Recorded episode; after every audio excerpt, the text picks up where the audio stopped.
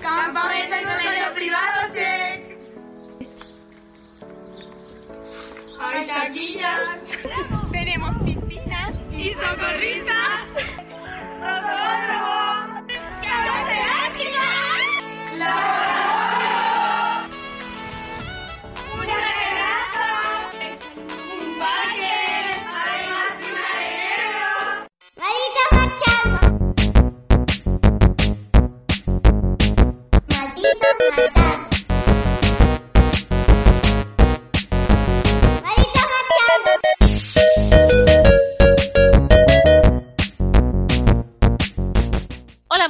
bienvenidos a Malditos Machangos, este podcast casi quincenal sobre fricadas varias en el que fingimos que sabemos de lo que hablamos. Yo soy Fletcher, la representante de la sensatez, el buen gusto y la risa floja, y me acompaña en esta aventura un hombre que todavía no está seguro de si pasará sus vacaciones en Abu Dhabi o en Dominicana. ¿Qué tal estás hoy, señor encarnado? Pues aquí, no sé, sentado, mm, disfrutando de, de este maravilloso verano en casa. Y esas cosas tan... Y a tope de, de energía, como puedes ver, oír por mi voz, ¿no? Sí, sí, lo deduzco, lo deduzco, que estás ahí, vamos. Pero un momentito, espérate un momento, que ahora... Ahí, ¿Qué ha pasado? ahora sí. Jesus. Acabo de abrirme una cerveza, sin alcohol, pero una cerveza. Ya, qué, qué auténtico. Como se nota que estamos en verano, ¿eh? Vamos. Las licencias ahí. Ya alguien está de vacaciones, alguien ha empezado ya, pero bueno. Aunque a lo mejor, teniendo en cuenta con eh, de algunas de las cosas que vamos a tratar, a lo mejor en vez de una cerveza me tendría que haber echado una, tirado una rayita, pero bueno. No dejes spoilers. En fin, queridos escuchantes, el verano ha llegado y con él los días soleados, las noches de bohemia y los rebrotes por doquier. En esta coyuntura, los malditos machangos hemos decidido tomarnos un receso estival para recargar las pilas y hacer el vago sin cargo de conciencia. Para que la vuelta del cole la empecemos, como diría Leticia Sabater, con mucha marcha. Pero antes de cantar a dúo la canción del verano 2020, ¿qué tal si desempolvamos el cajón de nuestras cositas? Pues hombre, tú sabes que esas cosas suceden si Suso quiere, así que Suso, métemela ahí bien. Nuestras cositas. Bueno, mi querida amiga Fletcher, tras mm, vari... Bueno, creo que en el último capítulo no te hice mm, la preguntita y salí escaldado por alguna corrección que me hiciste. Así que en este, por supuesto, tenía que hacerte sufrir y he preparado una preguntita. Así Vale. que te la lanzo así, sin anestesia. Tú, ¿no? Que eres una mujer joven, Ajá. aunque bueno, a lo mejor para Ep- Epstein no, pero bueno, ¿no? Bueno, tú eres una mujer Ya, joven, ya. ¿no? Sí. Amante del arte, Ajá. ahí más o menos. ¿Ya has pensado en seducir o dejarte seducir por un zorro plateado? Uh, bueno, ¿de cuántos millones estamos hablando que tenga en la cartera? Porque No, puede ser un zorro plateado loser, ¿no? no. No. A ver, no. Ya que estamos, ya que vamos a tener que hacer eso, pues chico, por lo menos que tenga ahí posible, ¿sabes? Yo qué sé. O sea, un poquito de, de parné que una no, no, no, no se denigra así a la primera de cambio. Pero tú realmente estarías dispuesta a compartir fluidos con un zorro plateado. A ver, yo qué sé, me pones a Richard Gere y a lo mejor a George Clooney, ¿y por qué no? Yo qué sé, tiene una buena melena canenta y una buena cartera surtida. Me pones, no sé, a ver, Dingo Borne y Mm. chico. eh, Claro. Enrique Ponce. ah, pero Enrique Ponce todavía no es un zorro plateado, ¿no? Es solo, es solo un zorro. Para alguno o alguna columnista del mundo, sí. ¿Ah, sí? ¿Lo consideran zorro plateado? Ay. Yo lo que creo de Enrique Ponce, por lo poco que me he enterado de su vida mm, recientemente, es que tiene que estar pasando muy fuerte la crisis de los mm, 50. 50 y largos, ¿no? Porque, amigo, no sé, ir a buscar a la novia a la puerta del instituto, en fin, yo qué sé. Yo me lo imagino yéndola a buscar ahí y sonando la sintonía al salir de clase. Ni, ni, ni. ¿Sabes lo más triste? Que por lo que he visto en redes sociales, el tío sale con la pandilla de ella. O sea, imagínate ahí a todos los chaval, la chavalada, ¿no? Todos Conveniente. ahí, sí, todos los, los chavalines ahí, Instagramers, y luego el señor ese. En plan, TikTokers. sí, es como, guau. Ah, yo, yo creo que el tipo no tendrá alguna cuenta en TikTok o algo y hará el, el desubicado.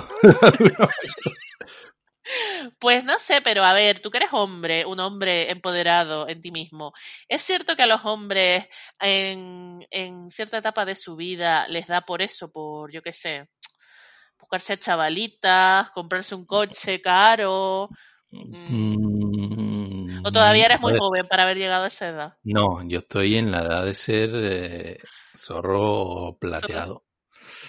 Ajá, Pero zorro cloco plateado. ajá. Que a lo mejor yo no soy la persona a la que hacer esa pregunta, porque es que yo, más allá de la señora encarnada, no buscaría a nadie. Yo creo que si, si me divorcio de mi señora, mm, ¿qué va? No buscaría. Aparte que, vamos a ver, te buscas una niñeta de 20 años, la hostia, ¿qué conversaciones mantienes con esa chica? Bueno, perdón, a lo mejor la chica tiene más conversación que él, porque por lo menos creo que la muchachita, la muchachita por lo menos va, em, va a la universidad. Ese señor lo que hace es torturar animales. En fin. Espera que le estoy echando un trago a la ganisma. Em, pero ese señor es un artista. O sea, aparte de, yo qué sé, vamos a ver, el tío ahí hablando te dice que, vamos a ver, si nos matamos aquí al toro, se extingue. Es verdad, es verdad. O yo qué sé, o somos cultura, o mira que tengo aquí un chalet de, de millón y pico de euros, pero necesitamos dinero. Yo creo que una buena conversación te, te saca ahí, ¿no? Seguramente. Mira, pues me queda bien la huevada con el pantalón este de. La taleguilla, la taleguilla. qué sé, o rollos así, mira, me voy a amasar la huevada antes de salir. Oye, que el, el- el señor ese le dedicó una corrida de toros. Le habrá dedicado otras más, pero ¿A quién? A la muchacha. a la muchacha creo que hizo una en la arena. Una corrida en la arena. Una corrida en la arena, no. hizo una A en la Ajá. arena.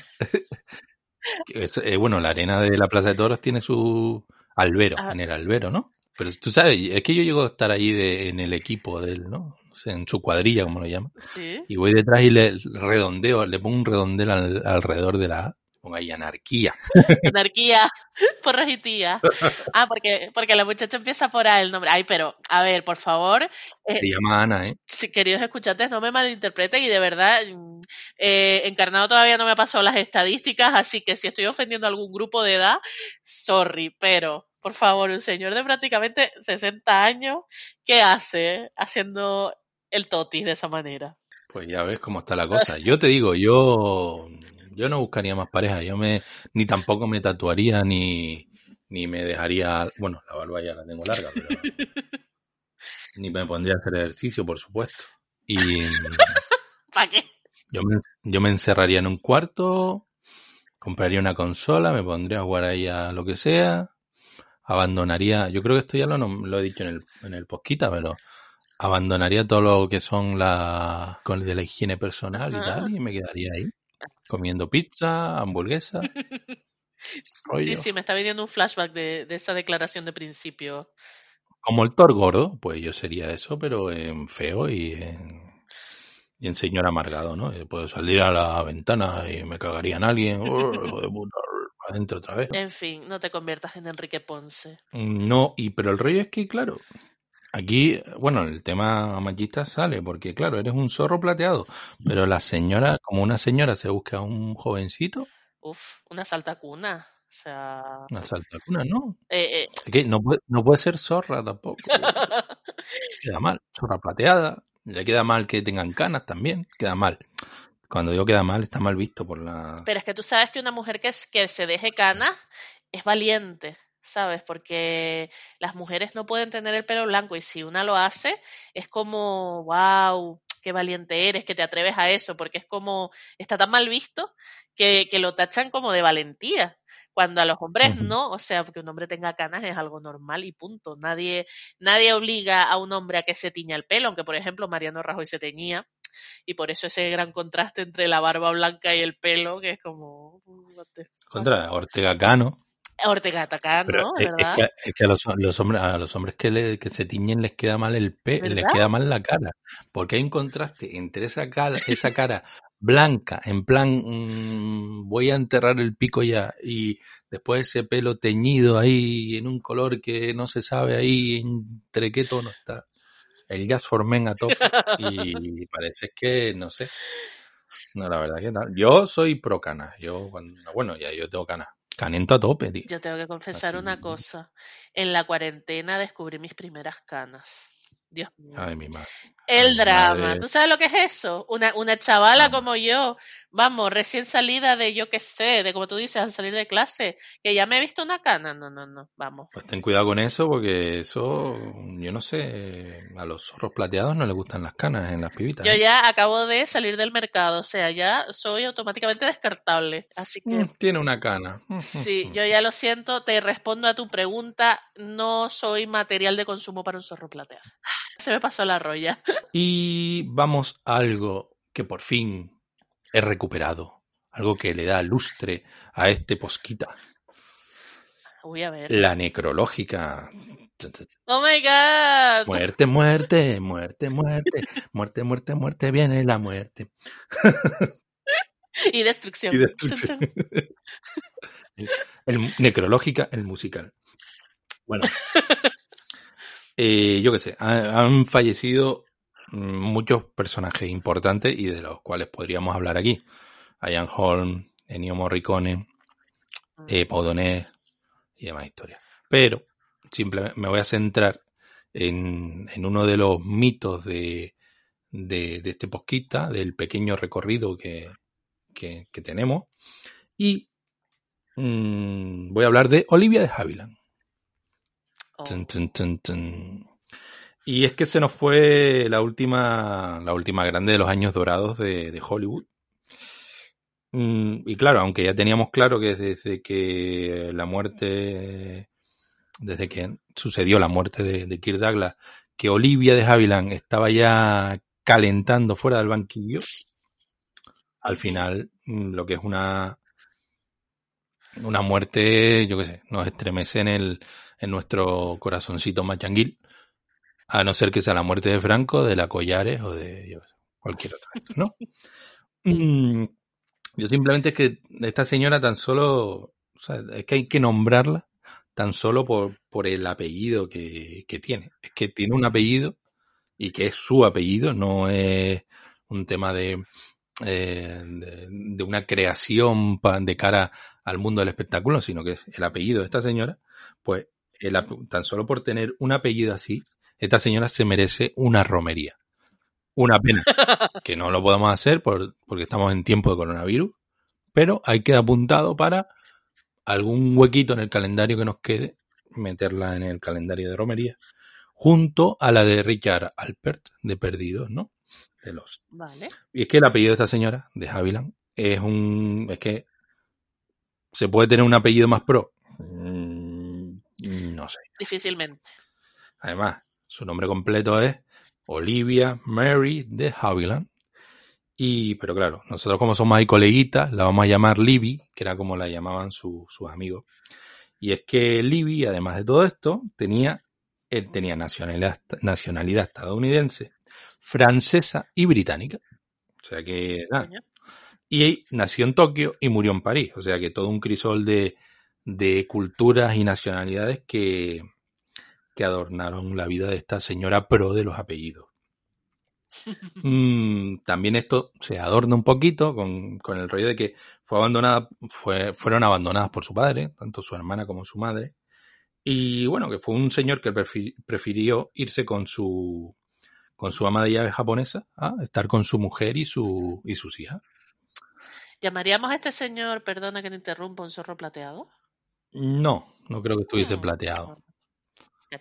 Mm, y el rollo es que, claro, pero bueno, vamos a ver, las cosas como son. En la escala de putadas maritales, siempre será mejor irte con tu ama de llave, de llave japonesa que dejar a tu mujer tirada por irse eh, con su hija adoptiva coreana, ¿no? Mm, pero bueno, vamos a, sutil. Vamos a dejar la, la pederastía para el especial True Crime, ¿no? Y vamos a seguir con Vale. la señora de Haviland. Eh, bueno, pues esta señora mm, recibió distinciones de, de todos los tipos y colores Mm, pero yo creo que nos tenemos que quedar con algo muy guapo, que es que con 101 años la nombraron Dama del Imperio Británico. Time. Ay, 101 palos ahí y tal. Y es que... Es que yo me imagino la escena y es que realmente eso fue un... No sé, un, un duelo de dos personas en la cima de la longevidad, ¿no? Joder, Mm, total, o sea, ¿eh? dos señoras que estaban, que estaban mirando a la muerte a la cara y diciéndole, aún no. Es que yo me imagino a la muerte cuando murió Olivia de Havilland, que murió dormida ahí, tranquilita, con su rollito. Eh, Ah, bueno. yo me imagino a la muerte diciendo, Olivia de Havilland, check. ¿no? muy bien, muy bien. Y la bueno, y mm, es que yo me la imagino así, y con Kirk Douglas, y yo, cabrón, tal. Creo que la mujer de Kirk Douglas está viva todavía y también es, bueno, no Es verdad que esta señora tiene muchísimos años también, ¿eh? Lo que pasa es que ahí la muerte ahí tiene trabajo pendiente, bueno, estará tan saturada como, como las oficinas de, de empleo de España, ¿no? Que no están sacando para adelante los ERTE. Mm, bueno, el tema, como te decía, que Libby, Olivia, ¿no? Esa coleguita, murió tranquilita, ¿no? Dormidita, quizás soñando con, con Errol Flynn, Quizás. porque yo, se- a ver, yo seguro que esta señora estuvo en alguna de esas fiestas donde el colega Errol, Errol, sí, dele- deleitaba a toda la gente esta que invitaba, pues a una eh, tocada de piano con el nabo. Este señor era famoso porque se sacaba la chorra y empezaba a tocar el nabo. Y también porque decían que su chorra, ¿no? Tenía ahí, no sé, bueno, era más larga que un confinamiento en un en un piso de 20 metros cuadrados. Y bueno, por cierto, no, digamos los vacilones, patro, eh, patrocinó, protagonizó. Ah, por cierto, me salió la palabra patrocinar. Si alguien quiere patrocinar y poner perritas aquí, pues ya saben, que se pongan en contacto con arroba Pornhub. Mm, y por cierto, bueno, que protagonizó siete pelis con Errol Flynn, ¿sabes? Que-. Ah, vale. Eran coleguis. Y entonces, tú estarás pensando, vale, me has dicho todo esto, y pero ¿qué fue lo bonito, no? Lo, lo guapo de la vida de, de Olivia? Quizás los premios, quizás la, la- los reconocimientos. Entonces yo simplemente te voy a decir que no, que lo guapo fue el odio visceral que se tenían eh, las hermanas de Havilland. Y es que Olivia de Havilland y Joan Fontaine eran ultra enemigas. Y esta rivalidad la fomentó su señora madre desde chiquitita. Hola ahí, las familias buenas. Y los padres ahí que, que, quieren a sus chiquillos y que y, y bueno y, y bueno y, e, e inspiró la, la peli que fue de B.B. Jane de Robert Aldrich. Mm, ¿Qué más te puedo contar? Ah, bueno, que Fontaine, Fontaine llegó a decir que, mm, bueno, los rollos ahí de, de gente que se pica y tal. Me casé la primera, gané un Oscar a la, la primera, tuve un hijo la primera, y si muero antes que ella, ella estará furiosa porque otra vez la habré ganado. Tun, tun, tun, tun. Oye, Qué buen rollo, el vaya. consuela es porque no quiere. Bueno, pero el tema está en que de Havilland acumuló más nominaciones y premios, dos Oscars, por ejemplo, que Fontaine, que solo tuvo uno, que no es moco de pavo tampoco, pero además, eh, algo muy importante y que quizás pueda ser lo más importante de su carrera, es que consiguió desbaratar el sistema de estudios que reinaba en Hollywood. Cierto. Plantó cara a la Warner eh, y luchó para terminar con los contratos de régimen esclavista con los que los grandes estudios retenían a sus estrellas, ¿no? Pues yo qué sé, eh, le hacían todo tipo de, de putadas, de, de, desde congelar el contrato a si una estrella estaba muy lo estaba petando fuerte, pues le, daban, le metían una película ahí de mierda para, para bajar su, su popularidad y todo esto. Más o menos lo que sucede en la lista de empleo público, pero más hardcore, ¿no? Mm, y nada, y el, el, rollo es que ese triunfo de, de Libby eh, se convirtió en una ley que aún está mm, operativa, que es la ley de Havilland o la decisión de Havilland. Así que nada, decirle solo a Jean Fontaine que la, que la hermana la adelantó por la derecha y, y nada, encima se fue ahí en plan loser porque la palmó con 96 años. O sea, que, Vas a comparar. vas a comparar ahí con la otra 104 que yo creo que hasta mm, hace dos días estaba montando en bicicleta por ahí. Eh, y por cierto, aquí dato curioso alcahuetil, eh, que la Fontaine creo que se, se enemistó con, su, con sus hijas, con sus hijas, porque se llevaban bien con su tía Olivia. O sea, que a lo mejor la Fontaine también tenía ahí un carácter, un carácter, no sé. Hmm. Bueno, y yo hasta aquí llegué con, bueno, con la necrológica. El que quiera leer, yo qué sé, filmografía y demás historias, cosas serias, pues ya saben, van a Google, lo buscan. Y nada, porque este no es el sitio, que esto aquí nosotros no somos cinéfilos, no tenemos el FP de cine que pide Andrés Trazado en Twitter, o sea que No tenemos la suscripción en filming. no, Así que nada.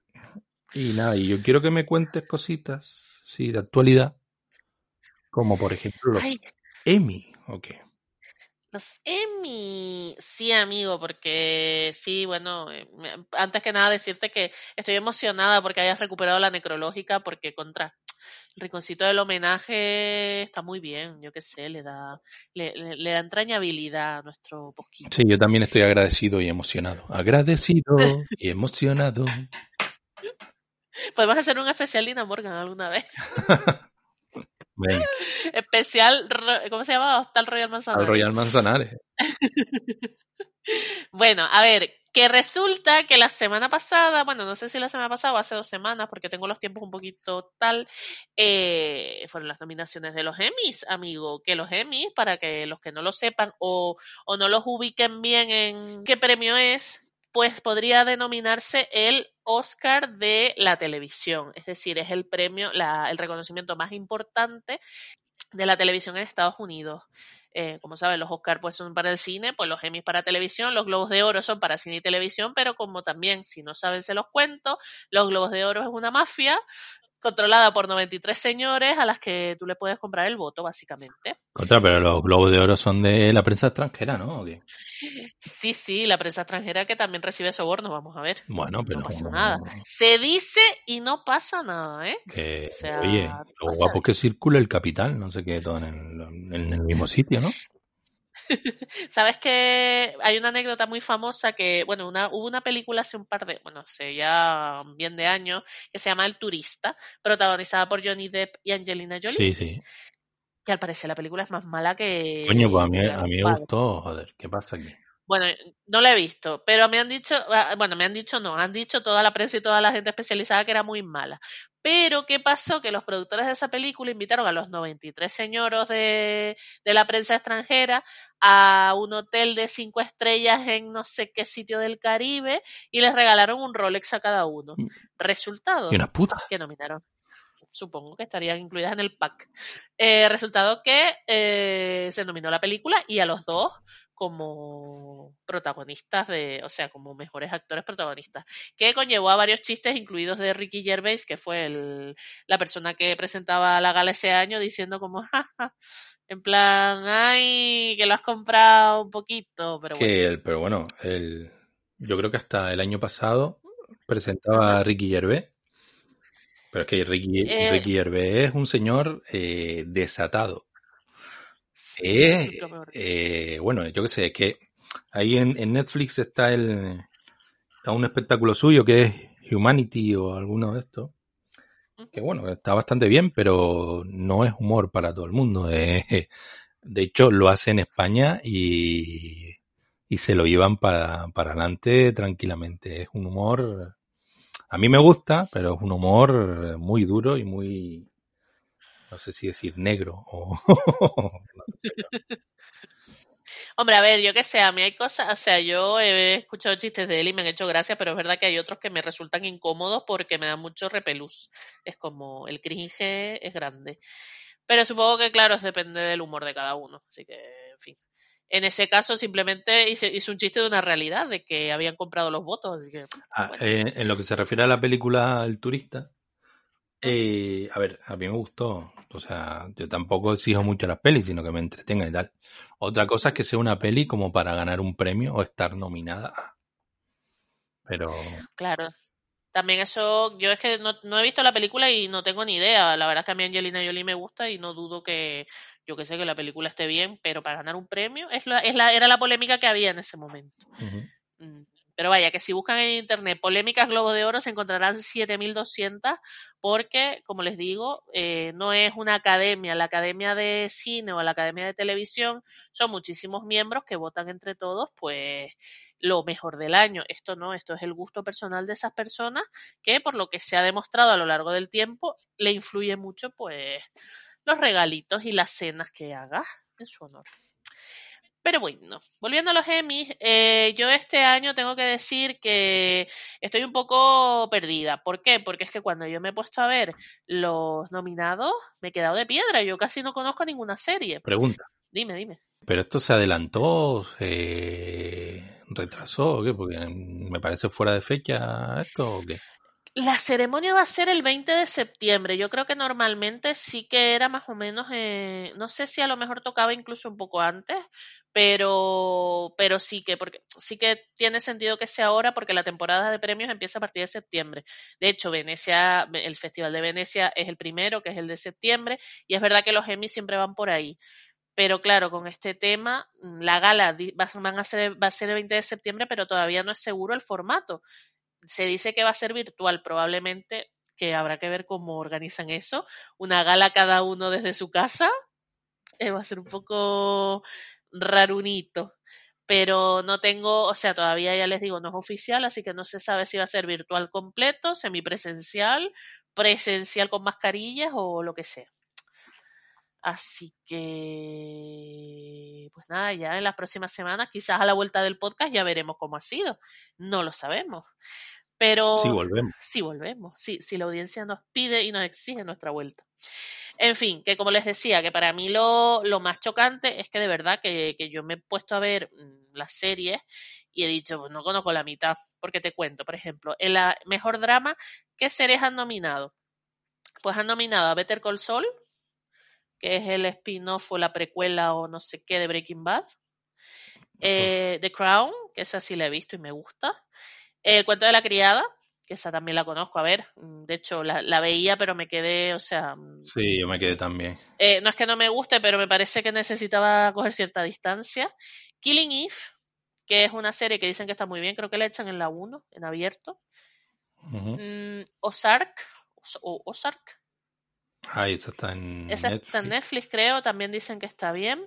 The Mandalorian, que a mí me sorprendió que la nominaran a Mejor Drama, pero bueno, o sea, de Disney Plus. Stranger Things, que yo no sabía que todavía siguen echando esa serie. Uf, a mí me da, súper- me da bastante pereza ver. Yo es que vi, ¿sabes? Yo vi la primera temporada, me pareció un mes, ni bien ni mal, La pero primera temporada está guapa, ¿eh? ah, no sé, a mí no me, a ver, no me disgustó, pero tampoco es que yo dijera, madre mía. Y la verdad es que creo Qué poco rollo vintage eres, ¿eh? No, sí me suele gustar, pero es que no sé, no me, los niños no me hacían mucha gracia, la mayoría de ellos, la verdad. Y luego la última serie de las de drama se llama Succession, Sucesión en español, que no sé ni dónde la echan.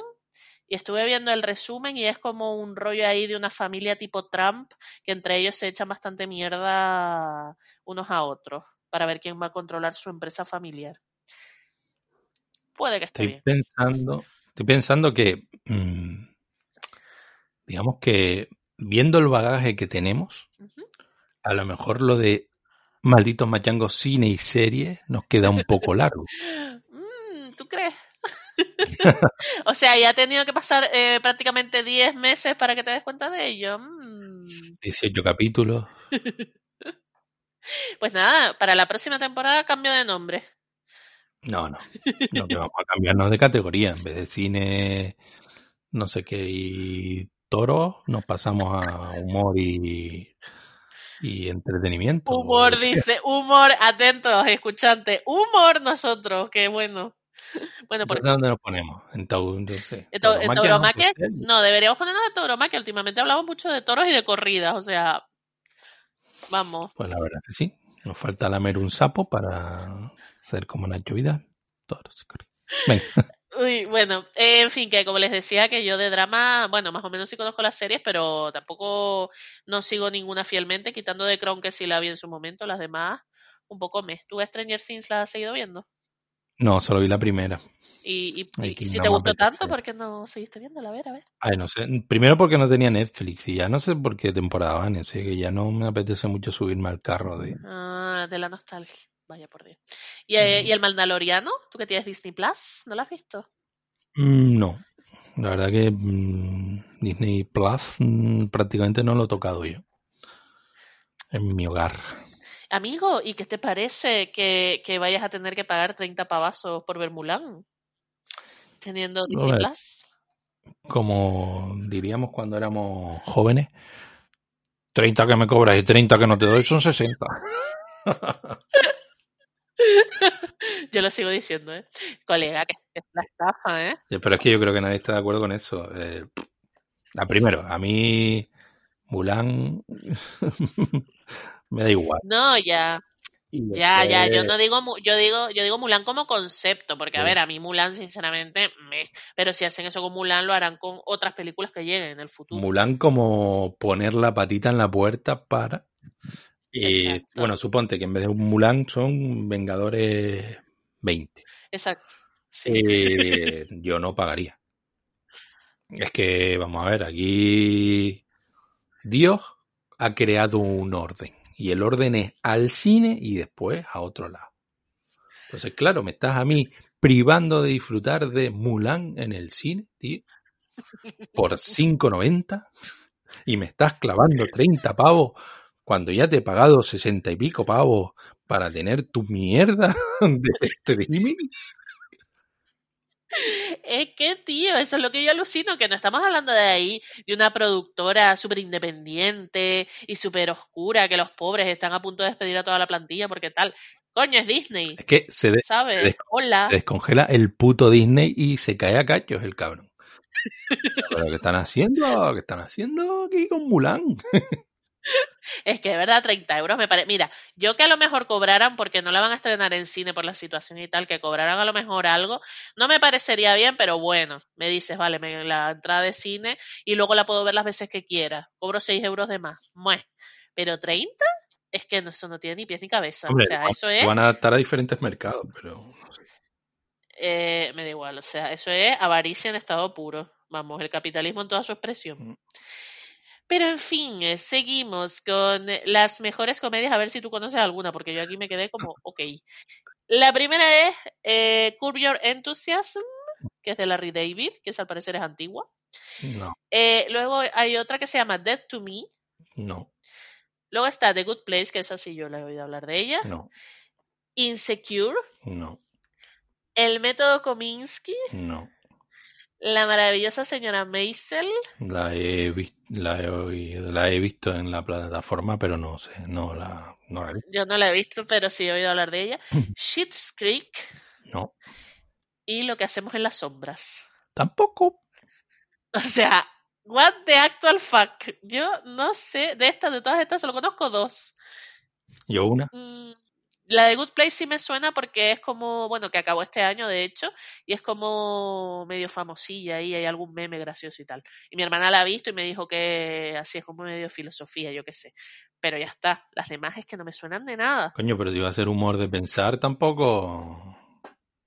No, de, o sea, de filos es que a ver, eh, la de Good Place al parecer trata de una chica que se muere y que en vez de ir al infierno, por error va al cielo y entonces ahí pasan cosas, yo qué sé, En eh, el preguntas cielo. trascendentales, supongo, en el cielo, sí, mm, porque va por error. No es autopista hacia el cielo, entonces. No, creo que no, pero no la he visto, así que tampoco te puedo decir si lo que estoy diciendo es una burrada o no. Luego hay otra, espérate, para ver qué las tenía por aquí anotadas, las miniseries o series limitadas. A ver, eh, hay una que se llama Little Fires Everywhere, que esa creo que es de Amazon. Sí, la están promocionando a tope en en Evox. Meten publi de, ¿Ah, sí? de esas, sí. Ok, luego está otra que se llama Mrs. America, No, que me parece que es de HBO, que creo que es de una señora muy facha, muy facha, muy facha, que no quiere que, que haya feminismo. Luego está Creedme, que es de Netflix, y esa sí la vi yo. Y es muy dura, la verdad, de ver. Eh, bueno, va de una chica a la que a la que violan y desde la policía mismo y tal nadie la cree y bueno, le destrozan la vida básicamente. Luego está otra que se llama Unorthodox, que también es de Netflix, es de una chica que es judía, me parece. Sí, que escapa de Eh, la comunidad judía ortodoxa, ah. ¿no?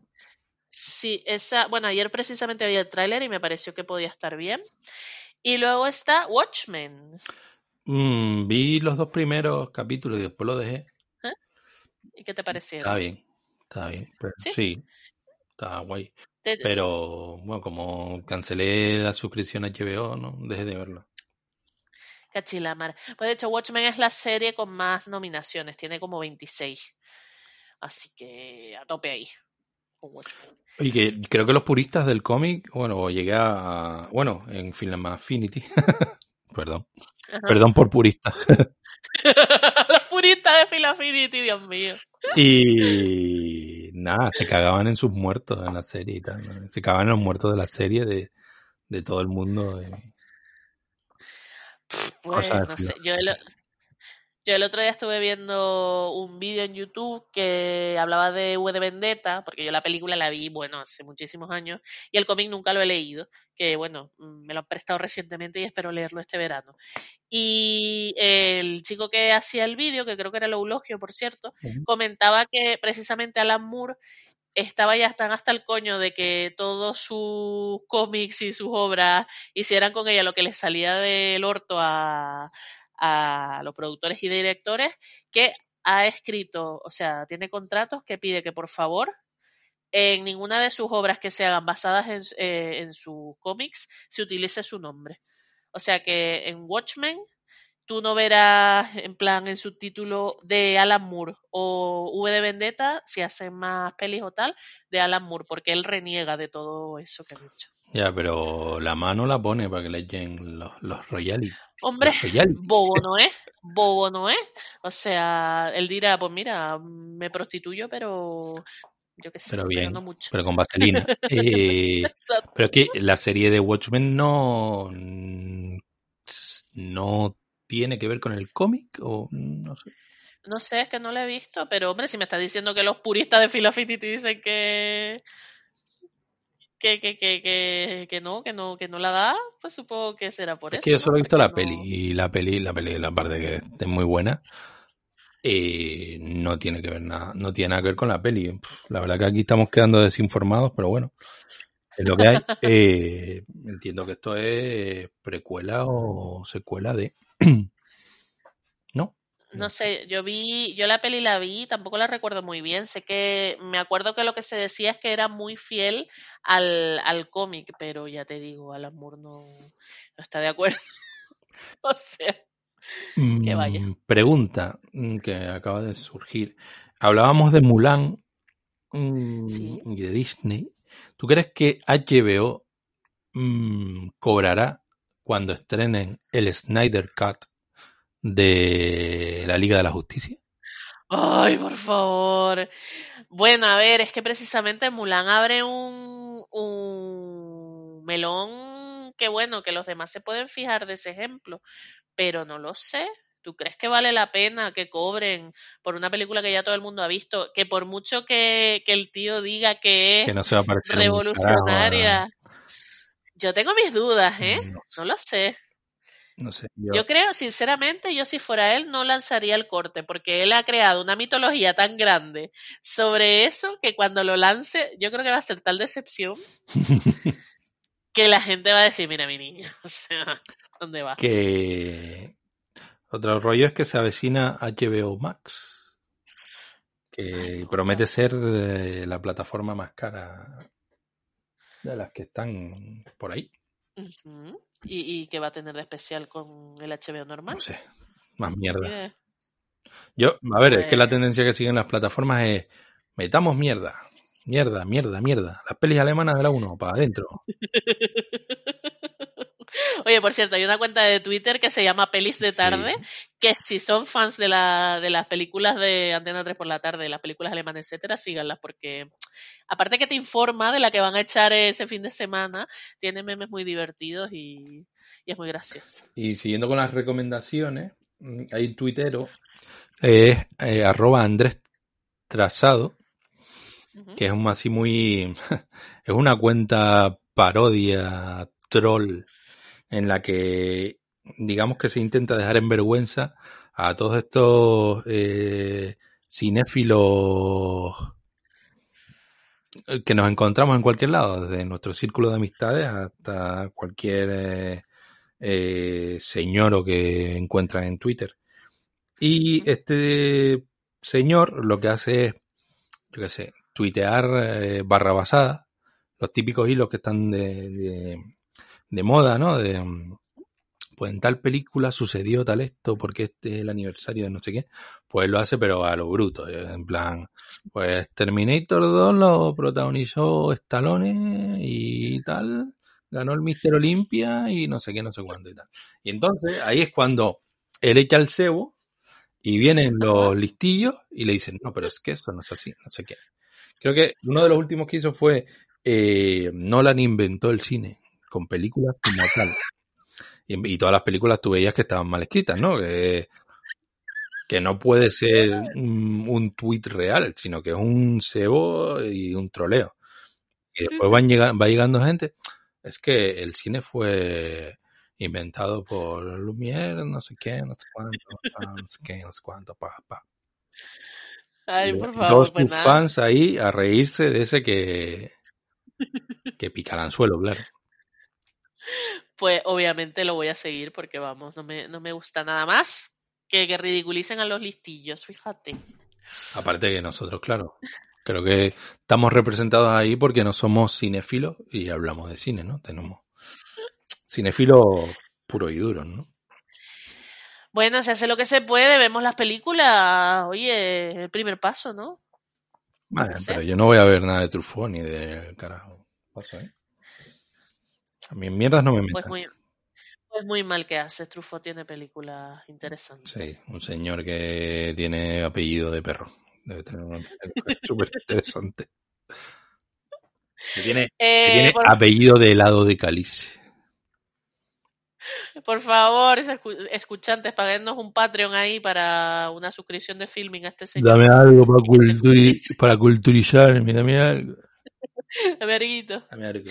Bueno, que antes, que antes estabas hablando de plataformas, pero y en la necrológica, perdona que te diga, te has olvidado de, de, de mencionar la muerte de Sky, Mm. esa gran plataforma. Sí. Se acuerdo con Telepizza no, no le llevo a nada. No le llego al riego al final. En fin. Oye, eh, que los que nos sigan en Facebook, hice una publicación con eh, la foto de los negros y el ataúd y, y nada, y el logo de Sky en el ataúd. O sea, Muy bien, muy bien, así me gusta, al, filo de la noticia, como tiene que ser. Eh, bueno, de los Emmy no, no sé que si quieres que te comente alguna curiosidad más, simplemente que Netflix eh, encabeza todas las nominaciones con 160 nominaciones en total, que por lo que no debemos considerar a Netflix ya como un- una plataforma de streaming, sino como un estudio en sí, comparable a cualquier otra gran cadena sí, una americana. gran mierda. ¿sabes? Una grande. Porque lo que sea, pero que ya no estamos hablando de la plataformita random. Y bueno, en ese sentido, pues mira, Disney Plus y HBO es, no, eh, Apple TV. Que es el primer año que entran a concurso, pues también consiguieron sus nominaciones, porque al parecer cada una tuvieron, tuvo una serie, Disney Plus, El Mandalorian y Apple TV, creo que es la de Morning Show, que oye, que tienen ahí pues prácticamente casi 20 nominaciones cada una con la bobería. Y como curiosidad, decirte que Brad Pitt ha sido nominado por un papel que dura exactamente 60 segundos. Si eso no es aprovechar el tiempo, que vas de lo Joder, tío. Pues, Ah, por el papel en el eh, Saturday Night Live, ¿no? Exactamente, por hacer del doctor Fauci, que es el Fernando Simón america Mm. estadounidense. Y bueno, lenguas anabolenas dicen que, claro, que es muy suculento para la Academia de Televisión poner a nominar a Brad Pitt en un año en que han nominado también a Jennifer Aniston, porque ustedes saben, ¿no? El salseíto. Mm. ahí. cobra. Y hasta aquí mi review de los Emmy. Si quieren saber los nominados en más profundidad, pues supongo que podremos poner un, enlace en algún sitio. eso ya O- sí O no. me da el punto. Pues nada, pues oye, cerramos nuestras cositas, ¿no? ¿Tienes algo más que comentar? Mm, sí. No, mi niño, yo creo que ya es el momento de, de hablar de cosas más. Pues Suso dale cañita ahí al temita.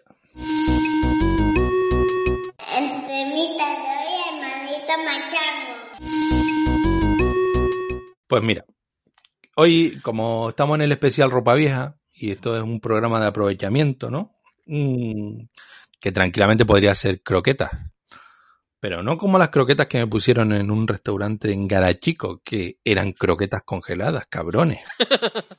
que el que ha sido universitario sabe a la legua lo que es una croqueta congelada. Pues nada, en el temita, pues yo qué sé, vamos a hacer un poquito de, de, de fritanguita buena. Y mm, a lo mejor, habrán spoilers, ¿no? Pero, qué sé, a lo mejor recomendar alguna peliculita, serie ligera, documental para estos para este verano que nos queda y en el que no vamos a estar, ¿no? Queremos cubrir eh, nuestra ausencia pues con alguna cosita que permita que, que nos recuerden y no sé, se acaricien, se toquen. Eh, bueno, Mm, yo voy a empezar por Europa One, que es una peli de 2013 y que, bueno, podríamos haber metido en, en algún tipo de especial, pero claro, ahora es que es que ahora están de moda los viajes al espacio gracias a, a Elon Musk o Elon Musk o el cara cuadrada ese. a ver qué.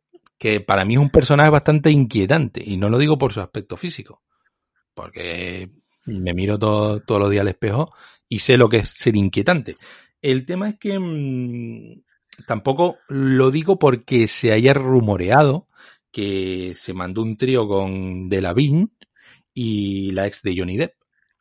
Que claro, como, como buen tipo así ecologista, se hizo un triciclo así bien, ahí, muy verde todo, sino porque este señor es un poquito ecofascista. Esta palabra la aprendí hoy. Y es que eh, el señor en Twitter es capaz de justificarte un golpe de Estado para que se puedan liberalizar de alguna manera las materias primas de un país. A ver, que si fuésemos así medios tarados, medios tal, pensaríamos en Bolivia, pero nosotros somos gente de bien y no queremos que esas cosas pasen, ¿no? Somos ahí y tal. Y mm, también da mucho miedo por sus proyectos, porque vale, mucho ecologismo, mucho tal, pero este señor con su SpaceX ha mandado 560 pequeños satélites, que son los Starlink, eh, para mejorar la calidad de Internet o para obtener una Internet de alta calidad y tal. Que bueno, que mm, con el tema del cometa este que hace unas semanas estaba rondando por aquí, creo que hay una foto de Daniel López en la que se ven cómo eh, los Starlink estos atraviesan, eh, digamos, a ver, cubren todas las fotos, ¿no? En plan rayitas y demás, e impiden hacer una foto buena de, de, de ese, del cometa. Está, está claro que fue en un momento de la noche, no, no fue en toda la noche, pero bueno, no sé si, está- si estamos ahí medio ahí trabados con la basura espacial, pues estamos mandando más mierdilla al espacio, ¿no? Esto es una opinión de alguien que no tiene ni puta idea.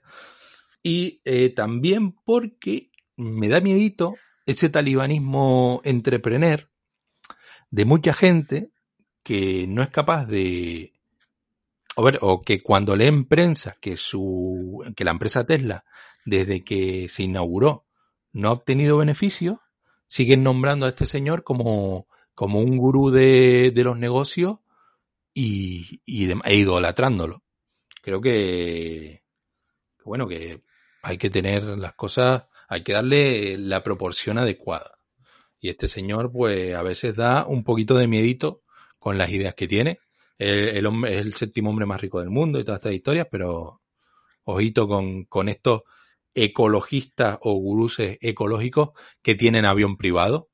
Recordemos que los aviones privados co- contaminan bastante. A lo mejor el de él va, no sé, A pedales. Sí, a pedales o algún rollo de esto. Bueno, mm, pasando un poco del señor Musk o Musk, o como lo quieran llamar, ¿qué nos ofrece Europa One? Recordemos, peli de 2013 mm, del ecuatoriano Sebastián Cordero y que nos lleva al campo del drama y de la ciencia ficción con una estructura, digamos, como de falso documental. y en el que gracias a las grabaciones de, la tripulación de la, de la Europa One, recordemos, como recuerdo, o les digo que es una misión de una empresa privada, ¿no? Como ya, como tenemos ya pues la empresa de Musk haciendo vuelos para la NASA y demás historias, digamos que con esas grabaciones que envía la tripulación a la Tierra, eh, podemos conocer cómo eh, ha transcurrido eh, su expedición al satélite de Júpiter Europa. O sea que se pegan una tirada de viaje, un viaje que te camba, para eh, confirmar si existe vida en, eh, en este satélite helado. Pues simplemente recordar que Europa, sigo hablando del satélite, puesto que en el continente ya se ha descartado la presencia de vida inteligente, eh, sobre todo en los Países Bajos. Ahí no. Ahí solo hay planta amapolas y fumadores de grifa. Eh, y gente insolidaria. Hijos de puta. El satélite Europa es uno de los, es uno de los candidatos a albergar eh, vida, pues debido a que creo que, mm, que se ha confirmado la existencia de agua en dicho satélite, ¿no? Mm, A pesar del bajo presupuesto de Europa One, claro, aquí algún fino, algún sibarita del cine diría, coño, que es el interestelar de, de Hiperdino, ¿no? Cierto, cierto, cierto. No te vamos a decir que no, pero coño, 2013, tal, nos ofrece un, para mí es un peliculón en base a el presupuesto que aparenta. Y aunque claro, el cine lo inventó Nolan y toda esta historia, vez que va a mear inventa el cine. Para mí es una peli solvente de, de ciencia ficción y en el que, bueno, pues es entretenida y bueno, y también, según he leído en internet, eh, tiene un lenguaje científico adecuado a, a lo que es este tipo de películas, puesto que eh, fueron asesorados por eh, gente de la NASA y demás. Yo no quiero, ¿sabes?, destripar más la peli porque, bueno, el objetivo es dar alguna, alguna, tenía en mente dejar alguna recomendación y yo simplemente decir que para los amantes del género, aquí en Europa One tienen pues una buena peli de manta y pajuela, ¿no? Pues alguna pregunta, algo que no te haya quedado claro. Sí, ¿dónde la puedo ver? En, eh, si no me equivoco, en Amazon Prime Video. Ah, vale, vale. Una de las de Amazon. Un catálogo ahí que merece un- una ojeada, por lo que veo. Sí, sobre todo porque es peli del año de la rasca, entre comillas. Que bueno, que, son buenas y que, claro, como al final la- las novedades arrasan Mm. y bueno, estamos viendo siempre el mainstream, pues hay cosas que son muy potables. Y en este caso, Europa One es muy potable, en mi opinión. Bueno, Pues interesante, me la apunto para el veranito, mijo. y Mm. ahora voy a seguir con, con un documental. Un documental bastante refrescante. Que se titula Mucho, mucho amor, la leyenda de Walter Mercado. Oh. gran, gran documental, gran- yo también lo vi. Bueno, mi silencio fue porque me estaba echando un trago de agua. Se ¿Se notó. Ah. La cerveza ya me la terminé al minuto 5. Mira, la próxima vez traigo un barril. Eh, bueno, pues yo qué sé, que aquí en Malditos Machangos no somos muchos de, de darle bola al, al- al rollo magufo, ¿no? Pero mm, creo que el fenómeno Walter Mercado trasciende lo que es eh, la magufada y, y se termina convirtiendo en, en un icono pop de, de la cultura pop. Yo conocía vagamente a este señor, eh, porque yo qué sé, lo recuerdo de algunos de estos, de los comienzos de las teles locales, aquí en Tenerife, las teles locales cutrillas y tal, que conectaban mucho con rollos ahí de Latinoamérica, como Sábado Sensacional o Sábado Gigante o no sé qué, y no sé, de algún otro programa o de no sé qué, me suena ver a este señor. Y bueno, y el rollo es que cuando encontré el documental en Netflix, lo, lo que me llamó la atención fue el título, ¿no? Por el rollo de la leyenda de, de Walter Mercado. Y nada, y una vez empecé a verlo, yo la verdad me quedé in love con Walter Mercado. Porque te aparece un señor hipermaquillado, con unas túnicas increíbles, eh, el, tema de, la ambigüedad sexual que, tiene también. Yo qué sé, no sé, que es un, es un rapel, pero de, del supermercado Sánchez Romero, ¿no? Sánchez Romero, uno de los supermercados más caros de España, o el más caro. Y claro, rapel, bueno, rapel, tú, bueno, rapel. Va a comparar. Va a comparar. Rapel lo sacaron de un contenedor de Coembe. no. Perdona que te interrumpa, pero yo, después de haber visto el documental, me parece a mí que Rapel eh, intentó, intenta ser el Walter Mercado español. Probablemente, ¿sabes? Haya cogido esa iconografía para ponérsela él mismo y hacerse un personaje así medio parecidillo. No te digo que no. No te voy a, no te lo voy a negar. Pero el original es Walter Mercado. Sí, pues bueno. El tema es que el señor Mercado ya era un artista pues, desde su inicio. que en Puerto Rico pues, era bailarín, actor de telenovelas, actor de teatro. Y que mm, gran parte de ese bagaje artístico pues lo, lo, aplicó a su faceta como astrólogo. En uno de los principios dice algo así como que él revivió un pájaro y tal. Ya, un pájaro... Te digo yo el pájaro que reviste. Qué malo. Y nada, y que realmente tú analizas las predicciones, algunas de las que salen en el, en el documental, y te das cuenta que, este señor realmente era un coach. Sí. Lo que le decía a la gente era lo que quería oír, pero un rollo eh, cargado de, de, una dosis de optimismo a tope. Y nada, y sus predicciones, yo qué sé, sus predicciones ponían a la gente ahí en, por todo lo alto y supongo, yo sé, como cuando vas a un curso esto de algún coach y, sales por la puerta en plan, yo, de puta madre, mañana cambio mi vida y tal. Mañana no te levantas de la cama porque sigues deprimido, pero tú sales bien, sales ahí a tope, ¿no? Y en definitiva, es que este, el señor era un animal de la escena y que gracias a eso consiguió hacerse, hacer de su nombre una marca y ganarse al público y ganar también un montón de pasta. El rollo es que, claro, que el dinero pues genera algunos problemas y entre ellos pues está ahí que algún manager pues se aproveche y, ¿no? y te estafe. Y bueno, no sé si quieres añadir algo partir de ahora. Vale, bueno, vamos a aprovechar que yo, que yo lo vi, ya que es una de esas veces en las que se alinean los astros y vemos lo mismo, sin ponernos de acuerdo. Y yo tengo que decir que yo también vi el documental de Mucho, Mucho Amor. Lo vi a raíz de que, como ustedes saben, yo soy gran fan de RuPaul's Drag Race y en la temporada 5, uno de los concursantes, Alexis Mateo, hizo en el Snatch Game la imitación de Walter Mercado y fue una risa. Entonces yo dije, oye, que no sé, me, me vino, me quiso sonar como que cuando yo era pequeña yo había visto a ese señor, pero no lo, no me acordaba exactamente de qué. Y al poco vi que Netflix tenía el documental y dije, mira, lo voy a ver. Y entonces recordé todos esos programas que tú has mencionado, el Sábado Sensacional, el incluso me parece que hasta el programa de Laura. Ah, sí, verdad. Esto que era una puta, era una puta fantasía de programas así latinoamericanos.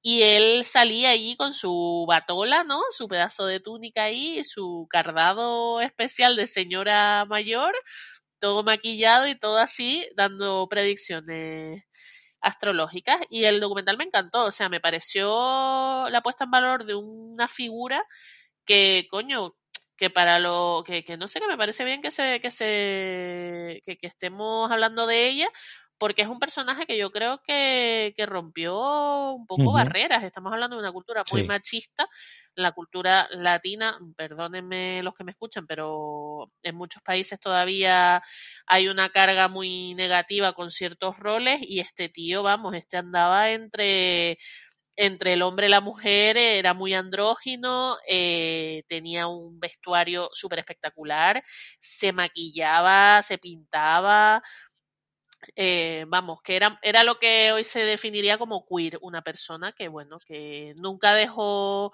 dijo claramente si era gay o no, si no recuerdo mal, pero que estaba claro que, que, vamos, que podía definirse como un personaje queer.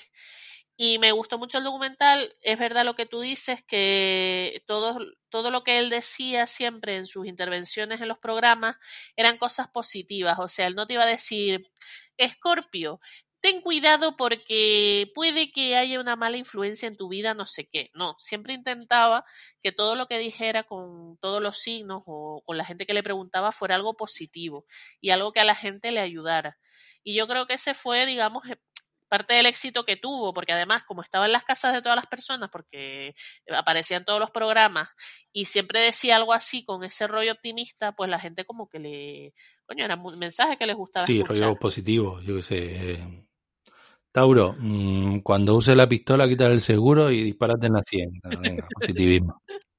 No, pero me, me gusta la, me gustaba lo que, lo que la- los testimonios que aparecían en el documental eran como cosas muy, eran positivas, pero, y eran coach al final, como tú dices, pero bastante explicadas con sencillez, no eran como, yo he ido a muchas sesiones de esas de coach que hacen aquí de repente que tú piensas que vas a ver un profesional de, yo qué sé, del social media y resulta ahí que es un iluminado de esto y sales tú diciendo, madre mía. Pero el hombre no, el hombre decía, pues eso, cree en ti mismo o mucha fuerza o les daba ánimos o lo que sea. Lo que dicen los coaches de hoy en día, cree en ti mismo y tal, y el cambio empieza por ti. y- Pues supongo que sí, pero como estamos hablando de los años 80, lo decía de una manera que yo creo que a la gente le llegaba porque era como directo, sencillo y tampoco se, no sé, con grandes alaracas, como dijéramos.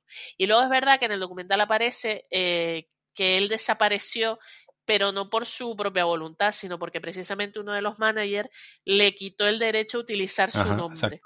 O sea, Walter Mercado, que es, era su nombre, eh, no podía utilizarlo para hacer ningún programa ni para nada. O sea que era como se metió en un montón de juicios y de pleitos y al ser como una especie de marca registrada, pues tuvo que dejar su trabajo y por eso desapareció, aunque la gente todavía le tenía mucho aprecio y tal. Y me imagino que habrá sido muy duro para una persona que vivía de eso y tal, de repente. No sé, es un poco al final como que te meten en prisión Sí. casi, porque no puedes, no sé, no puedes hacer lo que te gusta, porque a él le encantaba el mundo de ese, eh, no, no me refiero a la astrología, farándula. sino eso, la exposición pública, la farándula, los trajes, no sé qué, tal, pues que te quiten así, que te impidan hacer lo que te gusta, no sé, tiene que ser bastante Sí, jodido. la verdad. eh, ¿Tú recuerdas a la sobrina de él, no? Ay, no, No, que- ten- no tenía como unas no so- sé, sobrinas gemelas ahí que tenían pinta de, de ser también astrólogas o algo, que Ah, sí, sí, es verdad. La familia, la familia era muy así, muy... era muy, muy familia Montera ahí, o Adams, ¿no? Sí, sí, sí, la familia era muy de mística, por así Sí, sí. Pero bueno, a mí me gusta que al final hicieron como una retrospectiva de en un museo en Miami y tal, y él se veía muy emocionado. El hombre murió ya, creo que murió hace un año o dos. Sí, es que murió varias semanas después de, de la, de la Sí, es que al retrospectiva. final el hombre estaba que no podía ni levantarse, ¿sabes? Que se caía de la cama y Ujú. tal. Pero bueno, por lo menos, pues yo qué sé, yo creo que se fue sabiendo que era querido y, y recordado, no sé, a pesar de que Pues desapareció. imagínate, si empezó a ver si el, el señor este desconocía que, yo qué sé, lo que era un meme y empezó a ver, yo qué sé, salir Total. en meme, salir en GIF, salir en y camisetas con parches de, de él, camisetas con su figura. Sí, sí, sí, sí, sí. El señor tuvo que salir ahí bien. Mm, Pues yo qué sé, para mí, que ahora le estoy dando mucho a los documentales, para mí fue un buen documental y muy recomendable. Total, total. Bastante Sí, sí, curioso. sí, sí, es muy interesante verlo. Y estuvo en el top 10 España también, o sea que, que bien, no sé, recomendable. Y fresquito para este mm, esta época de, de calores eh, nocturnos. Mm, Estoy cansado de hablar. Cuéntame algo. Bueno, vale, venga. Eh, yo qué sé, chicos, yo la verdad es que como esto iba, a ser un poco un verano, un, un programa así de despedida, digo, mira, les voy a hablar un poco de las cosas que he visto así yo últimamente que me parece a mí recomendable. Y les voy a comenzar hablando de una serie que a mí me ha encantado, que se llama Derry Girls. Está en Netflix. Eh, ¿De qué va Derry Girls? Es una serie británica que tiene dos temporadas y cada temporada tiene seis capítulos, porque ya saben ustedes que los británicos tienen la mala costumbre de hacer series de muy pocos capítulos. Y va de una, unas adolescentes que viven en Derry. Por si no saben dónde está Derry, Derry está en, en Irlanda del Norte, que es Ujú. un, y es uno de los sitios eh, céntricos de los Travels. Los Travels es, bueno, todos los problemas que tuvo Irlanda con Inglaterra, ya saben, el tema del IRA, de la, bueno, vaya, todos esos problemas religiosos que hubieron en, entre Irlanda e Inglaterra, eh, sobre todo en los años 80 y 90, que fueron, vamos, una carnicería, había atentados cada rato y muy, y muy mal rollo. Pues esta serie. Y 70 también. Sí, en los 70 también. La serie se llama Derry Girls, pero como curiosidad que sepan que el sitio oficialmente se llama Londonderry, eh, la ciudad. Sí. Pero depende del lado en el que estés, lo llamas de una manera o de otra. Si eres protestante, lo vas a llamar Londonderry, pero si eres irlandés del norte, o sea, irlandés católico, por así decirlo, eh, lo vas a llamar Derry. Entonces, pues ya por el título sabemos un poco de qué lado va a contarse la historia. Pues la historia son de eso, ya les digo, un grupo de chicos, de adolescentes que, estudian en un colegio católico acompañadas de un chico al que llaman de English We Fella, porque el pobre desgraciado este es el, el primo de una de ellas que es inglés y que va a estudiar allí, pero como es un chico no lo pueden meter en el colegio con los demás chicos, porque al ser inglés le van a hacer un montón de bullying, así que lo meten en el colegio de monjas de chicas. Entonces, ¿Qué les quiero decir con esto? Que la serie, a pesar de todo ese marco que tiene detrás, de los travels y de todo el problema, es una comedia. Y es verdad que estas cosas aparecen, pero de fondo. Eh, yo la serie ya me la habían recomendado porque de hecho yo estuve en Derry hace un tiempo y era una de las series en el momento que yo estuve allí que estaban allí de moda. Ay, mírame todo lo que viajo. Ay, qué envidioso. No, pero me sirve también haber estado allí para comprender ciertas cosas como que, que siguen pasando hoy en día. A ver, los barrios siguen separados por religiones, o sea, hay mm, los problemas se acabaron, ¿no? Cuando fuera. Eh, bueno, se supone que en el 98 se firmaron los acuerdos de paz del Viernes Santo, se llama, por, los que, digamos, se iba a deponer las armas y todo el tema, pero la... No, hace poco, hace unas semanas murió uno de los impulsores de los acuerdos sí, John Hume creo que se llamaba, de hecho. Eh, o sea, que se supone que hay una paz firmada, un, fue, eh, de hecho los acuerdos del Viernes Santo son un tratado de paz, pero la realidad es que a día de hoy eh, la ciudad está segregada todavía. Y de hecho, cuando yo estuve allí, eh, las aceras de los barrios protestantes se pintan con los colores de la bandera inglesa. Y luego vienen detrás los católicos a pintarlas de, del color de la bandera de Irlanda. Y así se pasan todo el rato. De un... Ah, está entretenida. Sí, sí, sí, sí. A pintar. es bastante curioso, la verdad. A ver, que yo no vi ningún mal rollo, que también les digo, pero vaya, que supongo que la gente que vive allí todavía verá ese tipo de, de diferencia. Y por lo que tengo entendido, eh, las religiones, o sea, no hay mezcla, digamos. No es que los niños vayan al mismo colegio independientemente de su religión sino que sigue habiendo, los católicos van a unos sitios y los protestantes a otros y prácticamente no, no se juntan, por así decirlo. Pero en la serie, como trata, eh, está, digamos, situada en los años 90, pues vemos la perspectiva desde el lado católico, por así decirlo. Que tampoco, mm, vamos a ver, antes que nada, esto no es una serie histórica, no es el nombre de la rosa, que si saben es una... Uy, el nombre de la rosa, en el nombre de... Perdón, en el nombre del padre, que siempre me confundo. En el nombre del padre es una película que va también sobre el mismo tema de los problemas en Irlanda y tal. Eh, muy, buena, a mí me encanta. Pero coño, esa película es realmente va sobre los problemas. En esta, digamos, es cosas que pasan en el fondo. O sea, pasan, pero no es el centro de, de, la historia. La historia cuenta cómo las chicas, digamos, viven en ese, en ese entorno y entonces ves que es verdad que la ciudad está militarizada, que ves allí a los soldados con su metralleta mientras ellas van al colegio, que mete, o sea, que hay sospechas de bombas y cosas así, pero no es la trama. Y intentan sacar, de hecho, de eso, de, de esa realidad tan dura que pasa, pues incluso algunos chistes. Entonces es como bastante bastante curioso. Y no sé, a mí me gusta un montón la serie porque, joder, me identifico un montón con las chicas porque son como tan normales. O sea, no se trata aquí de, la, de las chicas de instituto, ni las populares, ni, la, ni las pardillas, ni nada. Son chicas súper normales que mm, se meten en cada follón que no veas y pasan cosas muy locas en ese colegio. Y encima, los personajes son.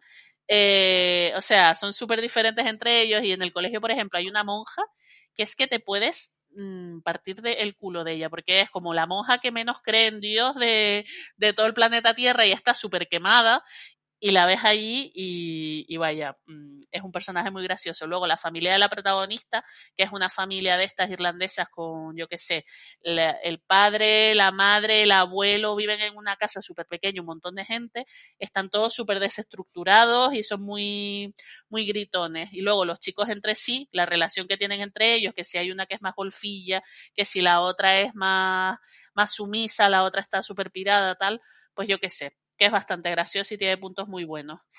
Y la guionista, bueno, digamos que se basa un poco en su infancia, bueno, en su vida cuando ella era joven en Derry, pues al parecer está planeando ya la tercera temporada, porque bueno, la serie solo tiene dos de momento. Y la serie allí ha sido un bombazo en Irlanda del Norte, bueno, creo que en Irlanda del Norte y en la Irlanda normal. Mm, tendrás que moderar tu lenguaje un poco, porque acaba de decir ha sido un bombazo. Eh, sí, la verdad es que se me coló. no fue, no fue adrede.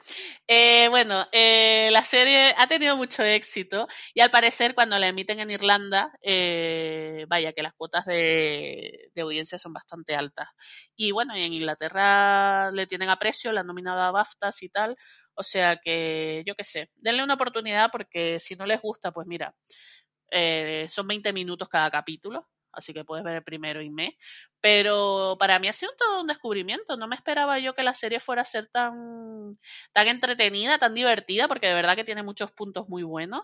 Y yo qué sé, y vale, sí te cuento una historia de un momento bastante jodido en la historia de, de Irlanda, pero digamos que no es no, no, no, es el centro, ni es el eje, ni es gente súper torturada, porque todos sabemos que cuando hay alguna película o serie que, que hay un conflicto en la zona donde se desarrolla, pues hay como mucha flagelación, ¿no? Y mucho drama y mucho, yo qué sé, en este caso no. O sea, vamos a ver, se ve alguno, alguna cosa chunga, algún atentado que se ve por la tele, pero digamos que no les va a cambiar la vida de, de las muchachas, porque al final, joder, incluso en los sitios que hay conflictos, eh, yo qué sé, la vida sigue, ¿no? ¿Plataforma? Netflix. Ahora voy a coger y voy a hilar y con eh, relacionado con el tema este de, de Irlanda del Norte y, y su conflicto, uh -huh. hay un documental mmm, que se llama, eh, en Netflix también, que se llama La masacre de la Miami Show, Show Band que es eh, bueno, pues una historia de la Miami Show Band, es el subtítulo. Y eh, en este documental, eh, uno de los. Habla de una de las bandas más famosas de los años 70 de, Irlanda, tanto de, de, Irlanda como de Irlanda del Norte, y cómo a esta banda, digamos que le asesinaron a, creo que a tres de sus miembros en un atentado. Y entonces uno de los que han sobrevivido mmm, va, está buscando la verdad de ese asesinato, por qué se produjo y eh, quién está detrás de, de, ese, de, de ese, atentado. Eh, pues yo qué sé, que digamos que atentaron contra un grupo que tenía aceptación tanto en un lado como en otro de la frontera y era el grupo más famoso de, de aquella época. Grupo orquesta, lo llaman orquesta, pero bueno, pues mm, ellos componían sus propios temas y toda esta historia. No sé hasta qué punto entra dentro de la definición de orquesta que tenemos nosotros, pero es un documental que aunque no lo he terminado, pero que es muy, que a mí me parece, me, me estaba pareciendo muy interesante. Uh -huh, uh -huh. Pues así nada, la masacre de la Miami Show Qué fuerte, y era una banda irlandesa, dice. Sí, irlandesa. ¿No tenía algún miembro de Irlanda del Norte? No, no. Eh, sí, entiendo que de Irlanda del Norte porque habían protestantes Ajá. y cristianos Ah, dentro de pues la sí. banda. Pero no. Y católicos, perdón. Y. Pero nada, eh, rollos ahí se llevaban bien y tal, ¿no? Y donde la, eh, que es de Netflix también. Netflix, sí. Documental de Sí, Netflix. pero ¿no te parece súper curioso que del, eh, a día de hoy, en 2020, todavía en esos sitios siga como ese rollo con la religión? No sé, como, A mí me parece una catetada, pero no sé. joder. Tú sabes, ¿no? Ya, ya, pero... Que, oh, a ver, que. Que catetadas tenemos en todos lados. Mm, Eso es como si me dicen, ¿no te parece curioso que los de Tunte salgan a cagarse en los muertos de los inmigrantes que vienen, Ay, que llevan a, a un centro en un colegio? Eh, teniendo en cuenta que los canarios somos mil leches, y aquí ha pasado todo tipo de culturas y de nacionalidades y de no sé qué. Ya, chico, pero es que si esos hubieran Mm. venido en avión, ¿sabes? No. Ya, claro. No es lo mismo. No es lo mismo que venga un coronavirus en avión que un inmigrante sin nada, que, que un migrante sin nada en una patera. Voy a, a correr un estúpido velo mm, con la siguiente recomendación. Cuéntame. Estamos en un verano raro, ¿no? Como es lógico, por el tema de la crisis del coronavirus. Por cierto, pónganse mascarilla, cabrones. En cualquier lado. ¿Vale? Y respeten las distancias. Eh, eso, que nos estamos, nos estamos enfrentando, estamos viviendo probablemente el verano más raro de nuestra vida por el tema de, de que hay que guardar una serie de medidas y bueno, menos cuando son conciertos de Ah, no, ahí taburete. no, ahí no hace falta. Ahí no, pero ahí es obligado, no guardar medidas. Aconsejable incluso. O cuando quedas con un montón de ñecos más para ir a la playa de los patos a contagiarte de coronavirus. Ay, Dios mío. Eh, bueno, eso sucedió en Canarias, lo abortó la Guardia Civil. Eh, peña jóvenes con media neurona que iban a ir a una, a una playa, playa de los patos, playa que está cerrada desde hace años por desprendimientos y por lo peligrosa que es debido a esos desprendimientos, iban a eh, contagiarse de coronavirus. ¿Cómo lo iban a hacer? Y no tengo ni idea. Mm, ellos sabían si alguno estaba contagiado, tampoco tengo idea, pero la Guardia Civil abortó esa operación de, de inútiles, ¿no? Bueno, nos estamos desviando a tope, pero hay que, son cosas que hay que contar. Mm, Es el, el directo. La actualidad y la actualidad manda. Mm, bueno, eh, como estaba diciendo, eh, verano muy raruno, tercera vez que lo digo. eh, el cine, creo que por muchas medidas de seguridad, la verdad que la cartelera no invita a ir a ningún lado. Pues no. Eh, porque claro, padre no hay más que uno o dos y todo ese rollo, Uf. pues bueno. Yo para ir a Santiago Segura, mijo. Y mm, los precios y todas estas historias, bueno, todos sabemos Mm. que, bueno, que el problema no está en el espectador, sino en aquellas productoras o distribuidoras que no quieren exhibir su mierda ahora, Ya. teniendo siendo egoístas y sabiendo que hay un colectivo de trabajadores que se podría beneficiar, como es el caso de, de la gente de los cines. Bueno, más allá de toda esta mierda, eh, lo bueno, lo guapo de los veranos son los blockbusters.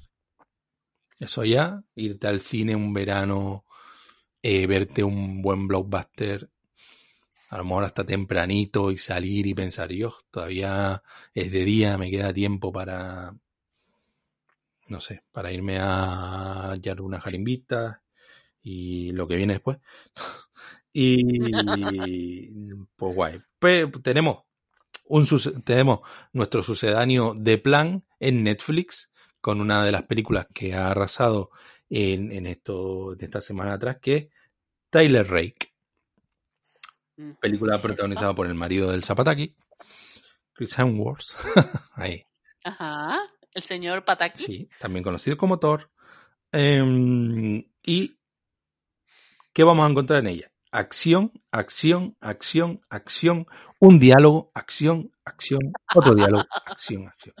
Es eh, el blockbuster por antonomasia. Es Coño, guay. una peli eh, de acción eh, bien hecha, con esta acción que domina hoy en día, que es cercana al videojuego y tal.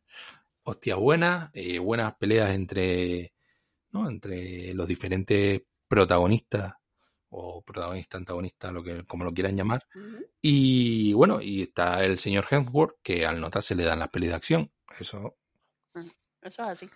Quizás su personaje, el de Tyler Rake, podría ser un poquito más oscuro. Esta peli está basada en un cómic mm, que se llama Ciudad, que está descatalogado, ¿vale? Y en él, según parece, el personaje era un poco más, el mercenario era un poco más ahí, ¿no? Pasadito de vueltas y tal. Eh, es una peli de, rescate, eh, secuestran al hijo de, un- señor de la droga de Bangladesh y entonces pues contratan a, a Tyler Rake para rescatarlo. Y nos sale Liam Neeson, No, tío, que es su especialidad. mm, es que ya él completó tres rescates. A los tres rescates dos. Ya, te convalida. hay que descansar. Y bueno, eh, como andan los cánones, muy dinámica, muy tal. A ver, no, no nos descubre, eh, no nos va a descubrir nada, es un blockbuster. ¿sabes? Tampoco, pero todo, las pelis guapas, los blockbusters. Dejémonos de finuras de cine. Estamos en veranito, cositas frescas. Eh, a mí el, el rollo este de peli rescate, eh, secuestro y tal, a mí hay una que me mola mucho, que es El Fuego de la Venganza, de tu amigo Denzel Washington, Oh, protagoniza Denzel Washington. Eh, Muy buena banda sonora. Y eh, también sale el, el señor este medio feo que se tiraba a Jennifer López. Mark Anthony. el Marc Anthony. Mm, y la verdad que es bastante buena. Peli de Tony Scott, mm, eh, director fallecido, hermano de, de Ridley, desafortunadamente, que se suicidó. Y bastante buena, el fuego de la venganza. Seguimos con Tyler Rake. Eh, dato. eh, los hermanos rusos están detrás de, de esta peli. Eh, creo que como productores, bueno, ahí no, el dato no, no se lo, no se queden mucho con ese dato. Eh, hermanos rusos eh, han estado detrás de la saga de Capitán América, Soldado de Invierno, eh, mm, Vengadores, mm, tal. ¿Y eh, por qué están detrás de esta peli? Porque también son los creadores, junto a, a Andy Parks, del cómic. El cómic Ah. Ciudad. Como había dicho, no sé si lo había dicho, está descatalogado, porque dije, coño, voy a ver si dónde está y me lo compro. No, está descatalogado. Pero sí dicen las críticas en internet que eh, las críticas no de Film Affinity, sino de, de medios de la internet, que la película mejora eh, enormemente el cómic. El cómic si está descatalogado y no lo vendió, por algo sería, ¿no? Mm, lo que pasa es que, por ejemplo, cambia la ubicación, eh, puesto que el cómic está ambientado en la triple frontera, Brasil, Colombia, y se me escapa al otro lado. Y este está en Venezuela. pues, Venezuela, supongo. No sé, bah, igual. No, no sé. Eh, y ahora está, y este se ambienta en Bangladesh, Ah, ¿vale? Y es la peli- primera película de su director, que es Sam Hargrave, y que el tío ha sido coordinador de especialistas. Ha trabajado también con hermanos rusos, con los hermanos rusos y tal. Y a lo mejor por eso la peli es tan dinámica y, ¿no? y hay tanto, ah, pues puede tanto ser. rollito. Ojo que hay escena post crédito. Así que hay que quedarse. Y es importante. Y tendrá, ¿Qué es de- y tendrá secuela. Ah, de Netflix también. Netflix también. Propia de Netflix. Por- porque el punto de los créditos en Netflix que muchas veces te, que bueno, creo que en Netflix, a lo mejor me estoy col- colando, pero a veces te los cortan, ¿no? Tienes que tú elegir voluntariamente dejarlos hasta el final. Eh, puede ser. No lo tengo claro. Me quieres son. Mm. Es que yo la vi descargada, creo, me la descargué. A ver, me la descargué en Netflix. Ah, ya, ya, ya, ya. Y, Claro, y- claro. Y nada, eh, no sé. A ver, tampoco hay mucho que hablar de esta película. No sé, ¿tienes alguna pregunta? Uy, no sé, lo que me dices me suena así como típica peli de verano, de ahí, de pegar hostias como panes. Y... Sí, coño, de, de disfrutona, peli disfrutona de Sí, cine de verano de pueblo ahí. en la playa, en la plaza del Sí. pueblo, en la fiesta. Una peli, sí, las, estas pelis ahí disfrutonas, sí. Se podría llamar así. Bueno.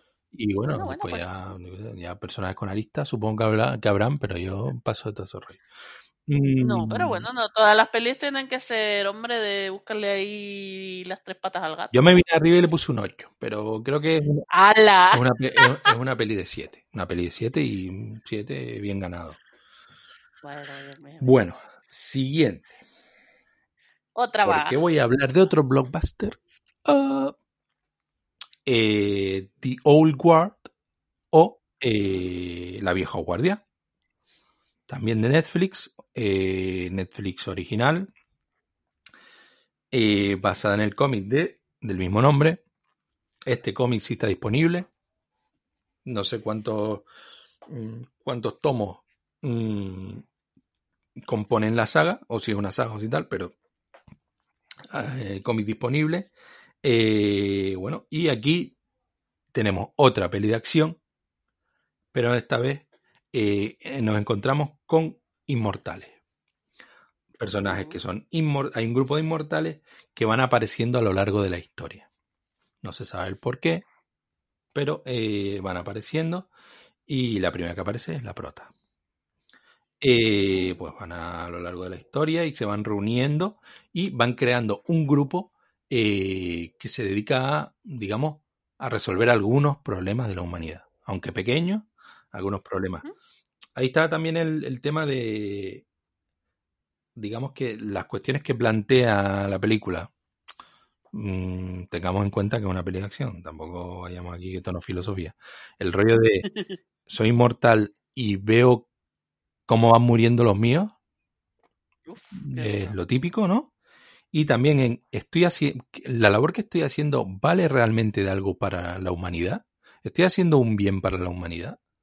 ¿O estoy haciendo aquí el chorra cargándome gente que no sirve de nada? Mm, yeah.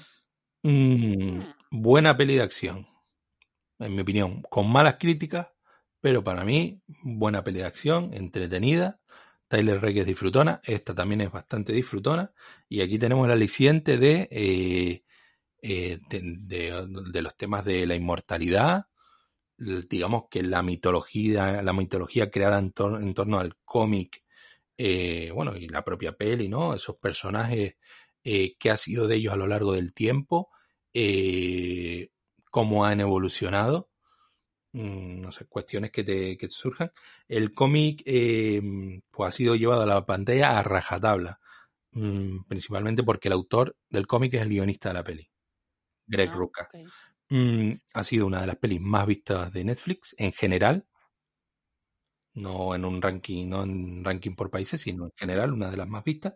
Y es la primera de una directora afroamericana, porque está dirigida por una mujer, en colarse entre las más vistas. La directora es Gina Prince eh, Bythewood. Mm, Ujú. Detalles que podemos sacar de aquí. Hay eh, los inmortales, el grupo de inmortales, que son como mercenarios. No son mercenarios, pero actúan como tal. Eh, hay una pareja de hombres, ¿vale? Hay una historia de amor entre dos hombres que forman parte del grupo, como ya les he dicho, y que defienden su relación a cualquier precio, ¿sabes? No, no se ocultan, no tal. Y a ver, que la propia película no los oculta, sino que están ahí, Sí, sí. son héroes, son homosexuales y no tienen que esconderse de nada. A mí me parece, joder, creo que no es algo que se da mucho en este tipo de películas. Es verdad. Eh, bueno, la peli está totalmente encaminada hacia una, hacia una secuela, ¿vale? Y Mm. estreno posible en 2022, ¿vale? No se sabe con el tema del verano raruno y la vida raruna, no, no se sabe muy bien, pero en principio 2022. Eh, como había dicho, otro blockbuster que vale la pena ver, disfrutón, de cine al aire libre. No de estos cines ahora que están de moda, los autocines. Autocine en Garayico, autocine en Santa Cruz. No, aire libre. A ver, por supuesto no lo van a hacer, pero aire libre ahí de, de silla de madera que te deja la espalda doblada porque clavan las dos, se te clavan las dos tablitas del espaldar y tal, y no sé qué. De pipas, de, de señora llamando a su hijo porque no sabe dónde está.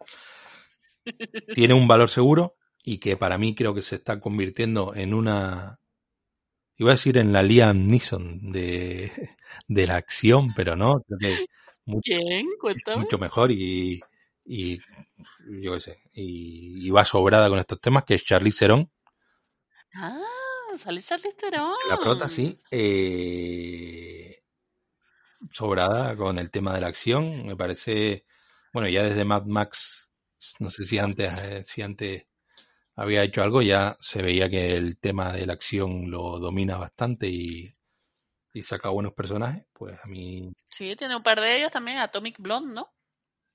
Es otra película de ella que es de una rubia que da hostias como panes. Ay, Atómica, es verdad. Yo creo que sí, sí, sí, sí, sí, es verdad. Y también es buena, ¿eh? Yo la vi en el cine. Joder, vale. Eso, gracias ¿no? ya- Sí, no, también la recomiendo. La recomiendo. Eh, pues nada, no sé. Pregúntame. Oye, pues no, esta me ha encantado lo que me has dicho, aunque me dices que tiene unas críticas un poco flojas, me interesa bastante la, la trama y no sé. Oh, Deduzco por lo que has contado que tiene un final abierto, quizás, por eso... Sí, final abierto que va, o sea, mm, no hay que tener muchas luces para saber que hay secuela. Vale, vale, vale, vale. ¿Y, y los cómics en qué se basan? ¿Que es una serie o un cómic de esto único, ¿sabes? Mm, eso no lo tengo controlado, No pero pasa te lo nada. Era por saber si era una serie de estas tipo interminable o, o una historia cerrada, por así decirlo. Ah, pues tiene Mm, varios ok. libros. Pues ¿vale? oye, no sé, me, me, me motiva esta peli, me motiva más que la del señor Pataki. Bien, sí, yo creo que para ti, te, conociéndote, esta, esta te va más que la del señor Pataki. Eh, bueno, el tema de, bueno, aquí tengo delante, eh, lo edita Norma, eh, La vieja guardia, libro 1, Abriendo Fuego, el cómic ha inspirado a la nueva película de protagonizado por Charlie Theron, 19 pavos sale, 184 páginas. Pues nada, eso. Yo hasta aquí mis recomendaciones barra, bueno, mi aportación al, al- a la fritanguita que, hemos, que estamos haciendo, ¿no? Chico, te has quedado a gusto, ¿eh? Y nada, me gustaría que tú cerrases esto por todo lo alto. Bueno, bueno, no sé si por todo lo alto, pero vamos a, voy a aportar otra de las cosas que he visto recientemente y que, y que creo que puede resultar interesante para nuestros escuchantes, por si, yo qué sé, si les apetece una serie que ver mm, este verano. Eh, sobre todo si, si echan de menos así a, a Pablo, Esco- a Pablo Escobar y ese tipo de, de series de mafioso, de droguita y esas cosas así, de droguitas o callejeros incluso diría, si echan de menos formato, pueden ponerse esta serie que a mí tengo que reconocer que me ha sorprendido. ¿Por qué digo que me ha sorprendido? Porque esta serie originalmente la emitieron en Antena 3 y ustedes saben que yo a la cadena amiga... No, esa no es la amiga, esa es la actriz. Ay, la cadena triste, es verdad. Bueno, pues ya la cadena triste no le tengo mucho afecto, pero oye, de vez en cuando eh, algo saca que tal. Aunque yo la he visto en Netflix, todo se ha dicho. Eh, estoy hablando ni más ni menos que de Fariña. ¿Sabes qué es Fariña encarnado? Hombre, ah, sabroso. Sí, que, que de la sutil manera que lo ha explicado nuestro amigo, podemos deducir que si fariña en gallego significa harina y es la manera coloquial de llamar a la cocaína. Ese gran coquita. ese gran estupefaciente tan amado por mm, gente de bien. De- Y que, y que tanto, y que tantos eh, callejeros controles de la alcoholemia ha amenizado. Exacto. Recordemos ahí, eh, yo qué sé, los, La casito, los ¿no? mur- el, sí, el lacasito, los murcianos del, del eh, el que saca la pistola y no la usa un parguela, el no sé qué. Tengo ciento y pico de gramos eh, de alcohol, de sangre en el alcohol. Y, el, va- y un señor que lo llamaban Ramón el Vanidoso, no sé qué, que decía, es que la droga está mal conceptualizada. Porque no sé qué, no sé. Tú no te perdías un callejero, ¿eh? No es por nada. Había uno todo encocado de aquí de... Ah, no, pero este era el de... También un callejero, pero playero, que era el de... El Callejero playa. Hola chica. ah, ah", bueno, no sé. Ah, el de la playa, sí, sí, sí, ya sé qué y sacaron Ibiza uno de Tenerife ahí, el típico kinky cuadradito, que el nota se, que se notaba que estaba todo encocado y tal, y que solo decía, gózalo papá. Gózalo, papá. Ay, Dios mío. Que yo suelo decir en el posquita gózalo papá, que está inspirado en él, ¿no? En homenaje, Yo, ¿no? yo solo me nutro de, de lo mejor. Ya, ya, ya, tú, vamos. Tus fuentes son top. Eh, bueno, amigos, y se preguntarán ustedes, ¿la cocaína nace o se hace? ¿De, ¿De dónde? O sea, ¿desde cuándo tenemos nosotros acceso a la cocaína? Porque pueden pensar que eso ha estado ahí de toda la vida, de Dios aquí accesible, pero no. O sea, digamos que la cocaína tal y como se consume en, en Europa, en Estados Unidos, normalmente en los países industrializados, en forma de polvo blanco, que es NIFA, mm, entró a España, podemos decir, casi recientemente, si me permiten la licencia de llamar reciente a algo que entró en los años 80. Que, hombre, como es mi década, yo quiero pensar que todavía hace poco tiempo, aunque la realidad me va diciendo que, en fin.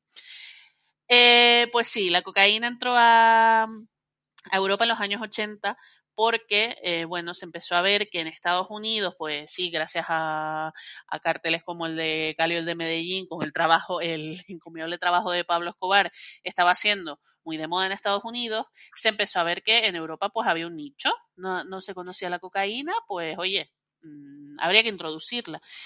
Eh, ¿Qué pasa? Que no tenía manera de cómo hacerlo porque, bueno, no tenía los contactos, digamos que era más fácil introducirla a Estados Unidos, pero no se había encontrado la manera de hacerlo así en Europa. ¿Y qué resultó? Pues que había un entrepreneur en Galicia que dijo, oye, pues voy a utilizar yo los métodos que se han utilizado tradicionalmente en Galicia para hacer contrabando de tabaco, para introducir la cocaína, así, de, de una manera un poco más sutil A coquiña. a Cuquiña, a Fariña. Eh, A Fariña. Este señor, pues, eh, se llama Cito Miñanco, quizás le suene de otros telediarios como los Me escapo y me escondo. de otros capítulos como Operación Nécora, por ejemplo, que es uno de los Sí. más famosos y tal. Y digamos que la serie va sobre eso. A mí la serie me parece una, una puta fantasía porque yo reconozco que era un capítulo del que vale de oídas. Tú sabes que sí, que había operaciones antidrogas en Galicia, pero es que vaya personajes ahí, ahí arriba metidos. Porque, Uf. claro, tú, la idea de cartel que tienes es ahí Pablo Escobar, de puta mal parido y plomo plata o pl- plato plomo, como coño era. Pero no, en en Galicia es como el, el mafioso rural. Y es un, Sí. es un tema que tú ves ahí a un señor de campo, literalmente, o sea, como tú ves a un señor de campo de aquí de Canarias, pues de allí, que De Rural Gangsta. de rural gansa total, que va con su encima, con, con el acentiño esos que tienen, que, que es como así, como muy, muy cerrado y muy tal, pero manejando millones como si esto fuera, bueno, yo qué sé, y manejando operaciones súper complejas, la verdad, que es una cosa que de ellos, de hecho ellos en los juicios aparentaban, es decir, la imagen que cuando, cuando esta gente tenía que ir a un juicio que hacían los abogados, no se, no vayan vestidos con chaquetas y con corbata, vistan cómo van a la huerta, para que el juez diga cómo es posible que esta gente, que aparecen, yo qué sé, tontos, manejen estas cantidades de dinero, ¿sabes? Sí, eh, no hay un juicio famoso que era el de Laureano Ubiña, Exacto. que sale allí el señor que seguro que le dijeron, tú haz de catito, Total, ahí ya de catito, "Mm, pues ya no sé, coca, eso qué. es que Laureano Villa es uno de los personajes de la serie con los que es que es hasta gracioso. Porque, claro, en la serie salen varios mafiosos. O sea, digamos que todo comienza más bien, o sea, en cada capítulo de la serie son ocho capítulos y cada capítulo va contando un año de desde los 80, yo que sé, 80, 81 y así. Eh, y la serie comienza, digamos, contando la historia del, tráfico del contrabando de tabaco. Entonces habla de la vieja guardia, de los, digamos, viejos eh, traficantes que tienen como una especie de clan. Eso es, o sea, no es un clan, es como una sociedad en la que todos ponen una cuota, eh, un club, ¿no? Y tú eres socio del club, tú pones este X dinero y entre ellos, digamos, pues tienen eh, el, el tráfico, el, el- Una cooperativa. Exacto, sí, sí, esa es la palabra, una cooperativa. Entonces, ¿qué pasa? Que Cito Miñanco, que empieza como uno de los que lleva, ¿sabes? Uno de los que transporta el tabaco, quiere meterse, pues consigue el dinero y empieza a participar, ¿no? Para, digamos, solo el tabaco. Lo que pasa es que conoce a, una, a unas personas de Panamá que le introducen a contactos de Colombia y entonces a partir de allí él hace una descarga de cocaína en, en la ría de Arousa que bueno, que es una fantasía de capítulo de cómo hace todo el tema. Y entonces él quiere introducir la droga, pero los viejos, la vieja guardia no quiere meterse con la droga. Digamos, el jefe de todo eso, eh, que es uno que se llama Terito, no quiere meterse con la droga porque él piensa que es mala para la salud y que, y que no, que eso es mierda y que mira tú, con el tabaco vamos bien y ya está. Sí, exacto. El, el Cito, Miña- Cito Miñanco es como el, em- el entrepreneur disruptivo. Exacto.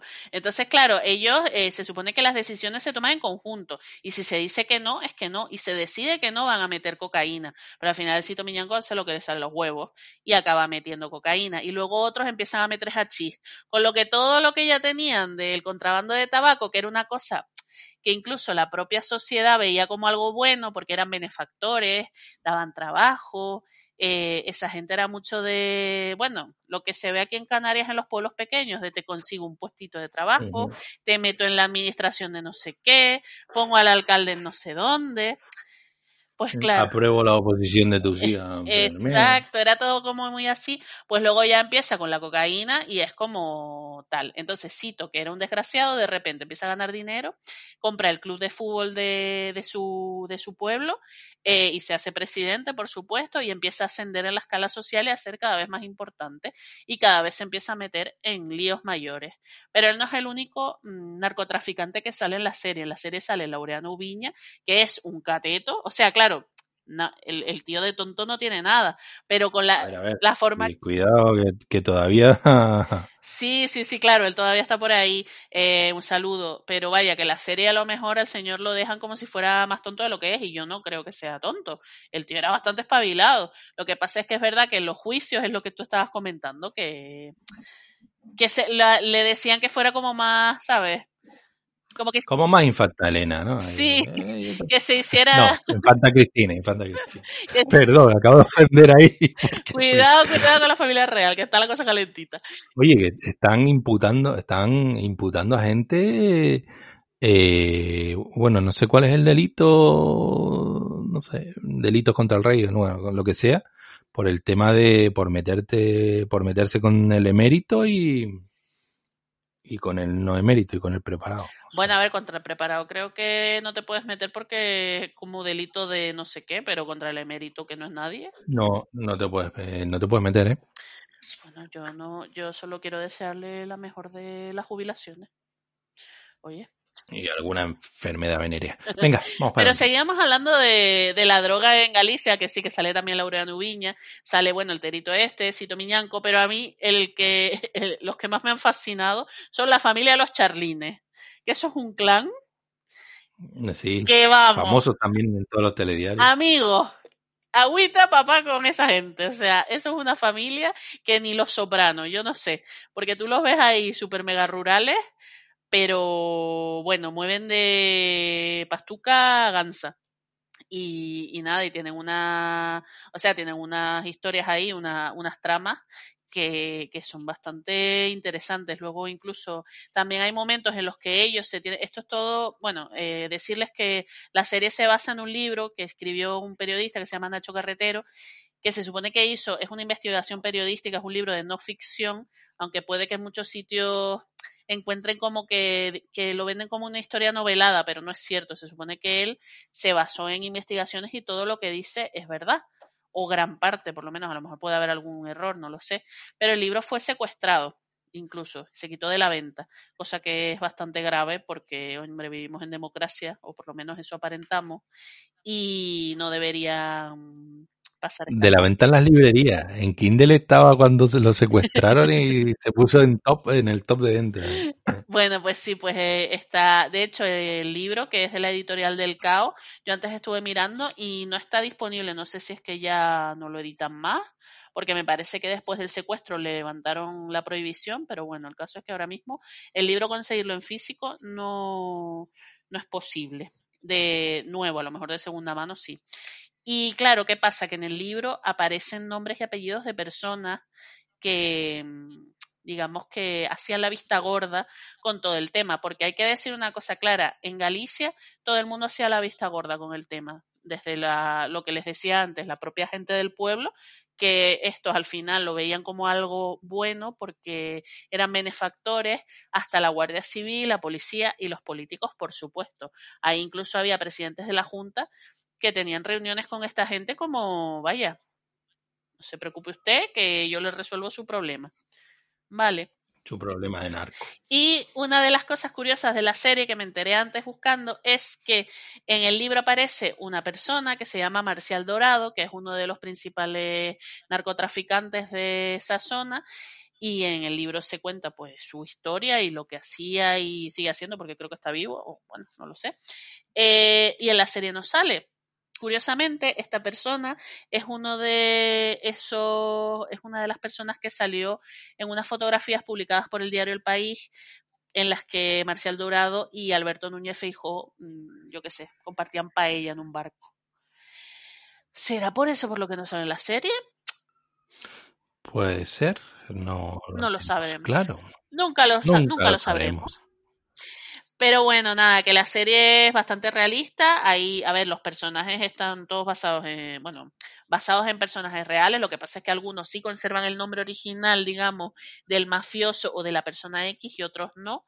Por supuesto que hay eh, dramatización de hechos. A ver, no se lo tomen como literal, porque evidentemente incluso para que cumplieran las fechas con la estructura esta de mm, un capítulo por un año, pues tuvieron que manipularse cosas. Pero me, me pareció una serie bastante buena porque, coño, todas las producciones de bambú son como muy de época, muy, yo qué sé, muy ñoñas, muy que si las chicas del cable, muy que si el gran hotel y tal, y de repente esta serie, mm, yo qué sé, te cuento una historia en un sitio en que yo no, a lo mejor sí existen, pero yo nunca había visto una serie en Galicia y de un tema que me parece realmente interesante. Ya, sí. La verdad que, hombre, yo del tema del narco, del narcotra- del narcotráfico en Galicia, recuerdo a las protestas de las madres de, pues, de aquellos eh, bueno, chicos y chicas que murieron por el tema de la droga. Y Sí, salían en los telediarios y, y creo que el, el juez Garzón no, no estuvo metido en, fue uno de los que llevó la, la operación Nécora y todas estas Sí, historias. sí, sí, tanto el juez Garzón sale en la serie y Carmen Avendaño, que es, digamos, la líder o la madre que creó esa, esa asociación de madres contra la droga, salen en la serie también, son eh, Sí. responsables. Pero bueno, yo la recuerdo protestando pues, por fuera de, la, de las casas de los narcos ahí. Efectivamente, es que claro, eh, digamos que fueron las únicas que se levantaron porque es que sus hijos se estaban muriendo y no hacían nada. Cuando ya digamos que la vieja guardia de los clanes, los que te estoy diciendo que solo querían hacer el tema del tabaco, eh, quedaron atrás y empezó a ganar eh, popularidad lo del tráfico de cocaína, eh, ya no podían, ya la sociedad no podía quedarse tan de brazos cruzados como antes, porque ya eso estaba matando a mucha población y había, yo qué sé, mucho, bueno, al parecer en los 80 fue bastante grave todo ese tema, había muchísima gente que moría por, por el tema de las drogas y sus consecuencias. Entonces, sí, mm, aparecen en la serie y cuentan su historia y me parece bastante interesante, la verdad, o sea, Sí, bueno, a ver, que todo, todo esto llenaba los telediarios, ¿eh?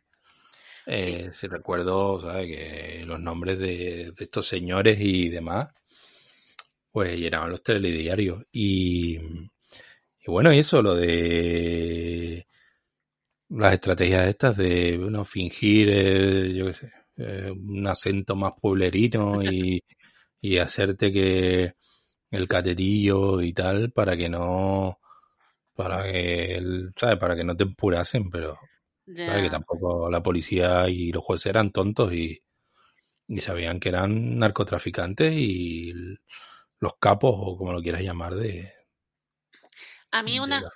Una, una de las cosas que, mm, bueno, no, no diría me preocupa, pero sí que me levanta un poco la ceja con respecto a la serie, pero a lo mejor es impresión mía, es que me da la sensación de que inte- heroiza un poco a Sito Miñanco.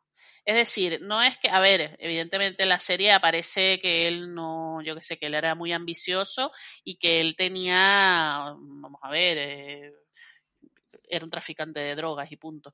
Pero claro, es verdad que el, el narcotráfico en Galicia, al contrario que en otros sitios, como en Colombia, eh, no generaba a lo mejor tantas muertes, yo qué sé. Y me da la sensación de que la serie quizás en algún momento pues deja a Cito como qué buena persona eh, no, no en lo que hacía, vale, que era un traficante y tal, pero que él en el fondo, él tenía buen fondo. En el fondo mm, no era tan malo, ¿sabes? y es como, joder, tío, eh, el intro, vamos a ver, que el dato que leí me, me, me, me dejó muerta, pero que entre 1980 y 1990 el 80% de la droga que entraba en Europa entraba por Galicia, lo que quiere decir que este señor fue responsable de un gran número de muertes a lo largo de, de Europa, no solo de España ni de Galicia. ¿Entiendes? Entonces, claro, es como, claro, en el fondo era buena gente. Mm, Yo qué sé. Mm, Pero todo este tipo de series, tanto narcos como esta, como que intentan dejar un pozo como de el narco como héroe de porque la de narcos con Escobar, pues bueno, se ha creado, si ya había un mito en torno a él, ese mito se ha reforzado, ¿no? Como Yo creo que, que en Narcos, por ejemplo, con Pablo Escobar, es verdad que el personaje, eh, a- la mayoría de la gente odia la interpretación del tío, de Walter Sousa, creo que se llama, bueno, de- del Ah, actor. pues, a, a mí me parece bastante bueno. A mí me encanta, o sea, a mí me parece icónica. Me parece que lo hace de puta madre, ¿vale? Que a lo mejor no es el acento perfecto colombiano, porque el chico no es colombiano, pero a mí me parece súper, o sea, bastante guay. Pero yo creo que, que, o sea, que en la serie no quedaba él bien, que se dejaba claro que era un hijo de puta. Lo que pasa es que tenía frases muy míticas. Pero no sé, es la impresión, puta. a lo mejor ha- hace mucho tiempo que no, que no ve, que ya vi la serie, pero sí que me parece que en la serie el tío estaba claro que era malo. Lo que pasa es que tenía una serie, una- unas frases, como te digo, que decías tú, mm, sabes, muy bien, y, y las imitas y tal. Pero a mí en este caso, pues me parece que al final la perspectiva era como un poco a el pobre. Mm, Yo qué sé, pues al final era un chavalín de Galicia que lo que quería era, pues yo qué sé, cumplir sus sueños. pues, y que bueno, que anécdota que sepan que Sito Miñanco ha estado varias veces en la cárcel y eh, de hecho él ha seguido, no es que se haya, digamos, dejado el mundo de las drogas, como un poco en la serie se deja caer como que él, bueno, al final era una cosa que iba a dejar. No, él lo han seguido metiendo en la cárcel porque ha seguido introduciendo droga a España. O sea, Sí, ya que, a ver, la startup la tienes que llevar ahí para adelante. sí, sí, sí. Ya no en Galicia, pero sí en otras partes, al parecer en el sur, en Algeciras y tal. O sea, que no es que el muchacho pues, haya dejado su de seguir Uno, decirlo. uno de los puntos negros de, de la droga, eh, de entrada de droga a Europa, eh, a Europa está en, en el sur de España, ¿no? Mm, Sí, sí, No sí. sé cómo estará ahora Galicia, pero hay una, pero sí hay bastante movimiento de droga y creo que el gobierno no ha, no ha destinado los recursos suficientes para combatir con la droga en, en Algeciras y demás, para combatir la droga. Y bueno, y algún día alguien escribirá sobre la droga en Canarias y las mafias que tenemos aquí. y tal. Pues sí. Estamos aquí tan tranquilos hablando de, de otros sitios y Hablando de Galicia como si, yo qué sé. ah, eso está, eso está lejos, ¿no?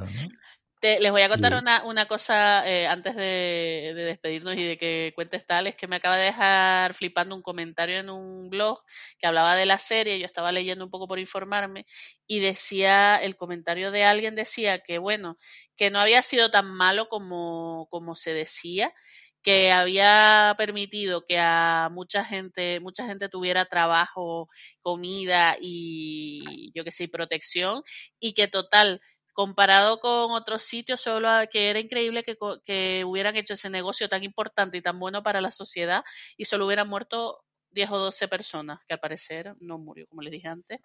Ah, No, murió mucha gente en el narcotráfico gallego. Hombre, con que muera una ya. No, pero aparte de eso, me parece, o sea, para que tú veas cómo es la idea de la gente que si es una herida de arma vale más que una herida a lo mejor producida por una adicción a las drogas. Y de todas maneras, el, eh, también habría que, digamos que hacer un recuento de víctimas de otras zonas de España, porque esa droga no se quedaba solo Claro, claro. Bueno, como tú habías dicho, Europa y demás. Y bueno, y lo que estaba diciendo, que, que cuando hagan el de Canarias, pues nada, llenará un par de temporadas buenas también. Porque estamos ahí viéndolo desde la distancia, ¿no? Aquí estamos y tal, pero aquí también tenemos lo nuestro. Eso sí, no se nombra porque después esos que vienen con coronavirus en avión no quieren venir aquí a Canarias. Eh, me decepcionó un poco saber o, o, creí entender que quizás haya temporada 2 y a mí me pareció que la serie acaba muy bien, ¿sabes? Cerrado. Pero no sé qué, qué sacarán. Imagino que más flashback o, o, lo que pasó en los años 90, pero ya... Bueno. Pero véanla, está muy bien. Sí, buen reparto de actores también. Sí. Buen tal. Una cosa buena es que son gallegos. Y ahí mis dieces, que se vaya normalizando que en España tenemos, mm, el- no tenemos un español centralizado, sino tenemos afortunadamente mm, distintas lenguas y distintas eh, distintos tipos de, no sé, Dialectos, sí. distintos tipos de español, sí, dialectos. Y nada, a mí eso, bueno, yo solo vi dos capítulos, pero me gustó el rollo de que eh, sean actores gallegos y, ¿no? y, y dejen ahí su, su acento. Sí, sí, está, no sé, a mí las actuaciones me parecen todas muy bien, muy, que lo hacen bastante bien los actores y coño, y es lo que tú dices, que joder, que pongan a gente, sabes, que todo, a mí me da mucha rabia de las series españolas y por eso no, no suelo ver que todo pasa en Madrid, como mucho en Barcelona y es como, eh, no me interesa una mierda el barrio con el bar y el no sé qué que veo siempre, ¿sabes? O el rollo de si pasa afuera es el, el español, es el, el español estándar ese, ¿no? Ah, sí, sí, sí, sí, que parece que no, no puede haber un protagonista canario, un protagonista andaluz que no sea la chacha o un protagonista gallego, ¿sabes? Siempre tiene que ser el, el, el acento central. Y es como, no sé, eso es una parte de dominio cultural también. Y... Sí, y ah, bueno, de todas maneras, todos estos comentarios de, digamos, eh, que se vierten en las redes sociales, pues cuando, yo qué sé, cuando hay algún tema en el que se meten, pues, yo qué sé, con Andalucía, con Canarias, con cualquier lado, todo ese odio que se vierte, eh, creo que no lo tendríamos si se hubiese normalizado el tema de, de los de los acentos o por decirlo de alguna manera. Era- Otra cosa es que hablemos de la, de la articulación, ¿no? Yo no, yo no Claro. articulo un carajo, pero eh, yo qué sé.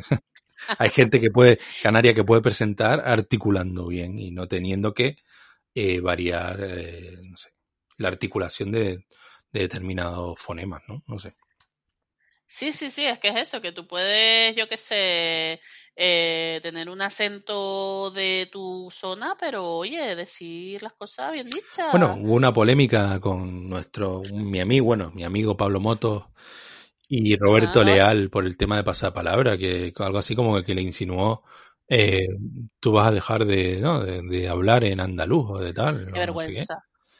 Eh, y el tipo dijo, no, yo articularé más, pero yo llevo eh, no sé cuántos años eh, trabajando y nunca he tenido ningún problema por mi forma de hablar, ni se ha cuestionado eh, de, al- de alguna manera mi profesionalidad. Y bueno, el Pablo Motos, como va.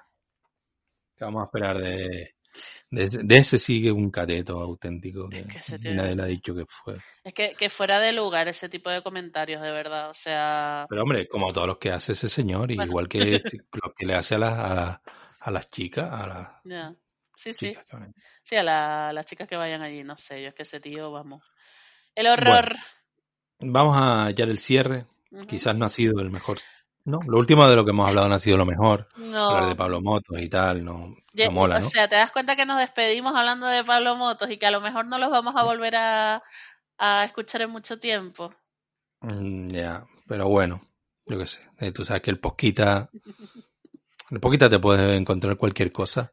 Pero hombre, hemos tenido, hemos tenido de todo. Hemos tenido muertos, Joder. hemos tenido acción, hemos tenido señores cautivadores, hemos tenido droguitas. Y zorros plateados, no te olvides. Y zorros plateados, ahí está.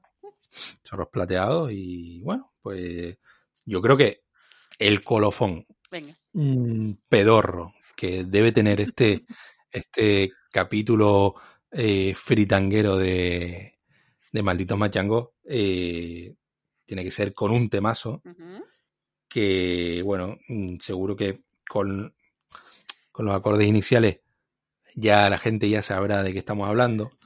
Y bueno, no sé, tú conoces viceversa. No sé, con. Viceversa, eso me suena a lo comía, no sé. Bueno, más o menos. Esa música electrónica de, de. Tamarindo, de Alteza. Eh, de los 90, el tema titulado Ella, de viceversa, ¿te suena? No, no, no, no. ¿No te suena? No me suena. Ay, ¿Tu piel morena? ¿Es ese, es ese tema? ¿Tu piel morena sobre la arena se llama ella? Ay, no lo sabía. Pues venga, vamos a ir metiendo los acordes, Suso. Eh, o como se llame el comienzo de la canción. Así que nada, pues yo qué sé. Señores, señoras, señoros, que nos vamos a ir el veranito, que intentaremos volver en, las- en la primera quincena, bueno, en la segunda quincena de septiembre, si es posible. Que nada, que esperemos que no nos confinen y esas cositas, que si no, les torturaremos mucho antes. Eh, mm, pues nada, mm, cerramos la edición Ropa Vieja por todo lo alto. Y nada, si no nos vemos, nos imaginamos. Chao, manchangers.